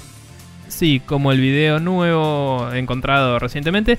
Y eh, tiene todo eso compaginado con narraciones y eh, grabaciones de la misión eh, original. Que eh, está bueno porque como estaba todo grabado y tomado nota, tienen literalmente todos los timestamps, como se le dice, ¿no? La- las fechas, las horas en las que todo pasó. Sí. Entonces vos ves que tenés el video sincronizado perfecto con el audio y es una locura. O sea, los- eh, usan narradores eh, de, de la televisión que iban contando a tal hora de, de tal día está pasando tal cosa en este momento y mientras te muestran lo que estaba pasando posta. Que no había una película antes sobre eso. Es como, fuck, esto es increíble. Sí. Y- Además también y nada, ayuda muchísimo a, a- a humanizar un poco también toda la labor porque te muestran en muchas de las conversaciones también dejan, este, dejan segmentos de audio que no tienen necesariamente que ver con la misión en sí. Sí. Este, y eso Los también tipos ayuda. charlando antes de que, de que se despierten los astronautas. Exactamente. y cosas así. Bueno, y eso también, como la mayoría de las grabaciones que se encontraron son de lo que es el. Eh, lo que es Houston, digamos. Eh, El los protagonistas son como el centro de control. No, no son los, los astronautas. Eh, te muestran cómo lo veía eh, el resto del equipo desde la Tierra. Sí. Y, y eso es muy bueno porque siempre que ves un documental de estos, en general son entrevistas a los astronautas y todo eso. Y acá es como que ves todos los equipos que están atrás de la operación y cómo cada uno de ellos tiene que ir aprobando y cada uno está revisando cosas, ve imperfecciones y las reporta y las discuten y resulta que es como, bueno, vamos a funcionar igual sin esto. Pero Sí. bien por reportarlo, digamos. Es como hubo un montón de cosas que no salieron como tenían que salir. Igual llegaron, ¿me Tal cual. Es como una locura. Boludo, yo cuando hice, cuando hicieron el paneo del Mission Control Room desde atrás hasta delante de todo, donde está el ventanal, que era Sí, como que filas go, y filas go, y filas como- y filas y filas de, de básicamente Terminales. mainframes y terminales. Y era como, boludo, la puta madre. Hay miles de millones de transistores Mm. en una en un coso de 100 metros cuadrados. Y era como, fuck. Sí, sí. Bueno, y así como, como decíamos que estas películas viejas reveladas ahora se ven así de bien, yo decía el otro día, qué loco sería ver esta misma misión hecha con tecnología de ahora, la misma misma. Eh, porque nada, es como ocuparía la mitad de espacio todo y Sí. probablemente podrías ahorrar un montón de materiales y combustible y, y- y tendrías mucho más autonomía y mucho menos necesidades de contingencias, pero re loco, boludo. En los en, en- en 69 fue, ¿no? Sí, 69. Eh, 1969 hicieron eso. ¿Qué, tío? O sea, con computadoras, básicamente, con Pensá que en esa Mm. época solamente existía creo que la primera o segunda generación de transistores. O sea, los transistores todavía Sí. eran bloques así gigantescos de silicio sí, sí. puestos en placas que eran tipo, una placa gigante era tipo un byte o no sé, un KB. Y era como, fuck, chabón. Sí, una locura. Así que nada, eh, muy copado. Eh, Apolo 11 se llama. Si buscan Apolo 11 de 2019, entre paréntesis, va a saltar. Sí. Eh, o sea, creo que no hay ninguna película llamada igual, pero como es un nombre tan genérico, por ahí aclaran y lo van a encontrar. Y véanse el trailer en YouTube a ver qué les parece y si no les copa, bueno, pero si les copa, no los va a decepcionar. Altísimamente Eh, recomendado, así es. Sí, buenísimo. Así que nada, Maxi, ¿cómo hace la gente para seguirnos si quiere? Pueden buscarnos en Apple Podcast, en arcade.org, en Google Podcast o en este Spotify como Spreadshot News Podcast, todo junto y sin acento. Si no, pueden buscarnos en... eh, no, en ningún lado. Pueden agarrar y copiar spreadshotnews.com barra podcast, que es nuestro feed. Eh, se lo pegan en cualquier reproductor de podcast de su elección. Y todos los martes a las 0.30 horas van a tener disponible el próximo episodio de Spreadshot News Podcast. Bien. Habiendo dicho todo eso, gente, eh, nos vamos despidiendo hasta la próxima. Eh, gracias por sus mensajes, gracias por eh, toda la gente que nos hizo el aguante de todos estos capítulos. Y em, nada, si nos dejan reviews y nos comparten y eso siempre es la forma de ayudarnos a llegar un poquito más lejos. También varios oyentes medio fantasmas se han presentado para la para la encuesta y cosas recientes, así que nos alegra saber que hay más gente ahí eh, desde las sombras. Hmm. Y nos gustaría que participen un poco más también, eh, porque nada, son más opiniones y más cosas para charlar y discutir. Así es. Y nada, nos veremos la próxima y sigan estando bien y cuidándose y manteniéndose de forma eh, lo más sana posible eh, en sus casas. Eh, así que eso. Um, sin más me retiro, que me voy a jugar jueguitos Yuppie. Y nos veremos la próxima. Así que.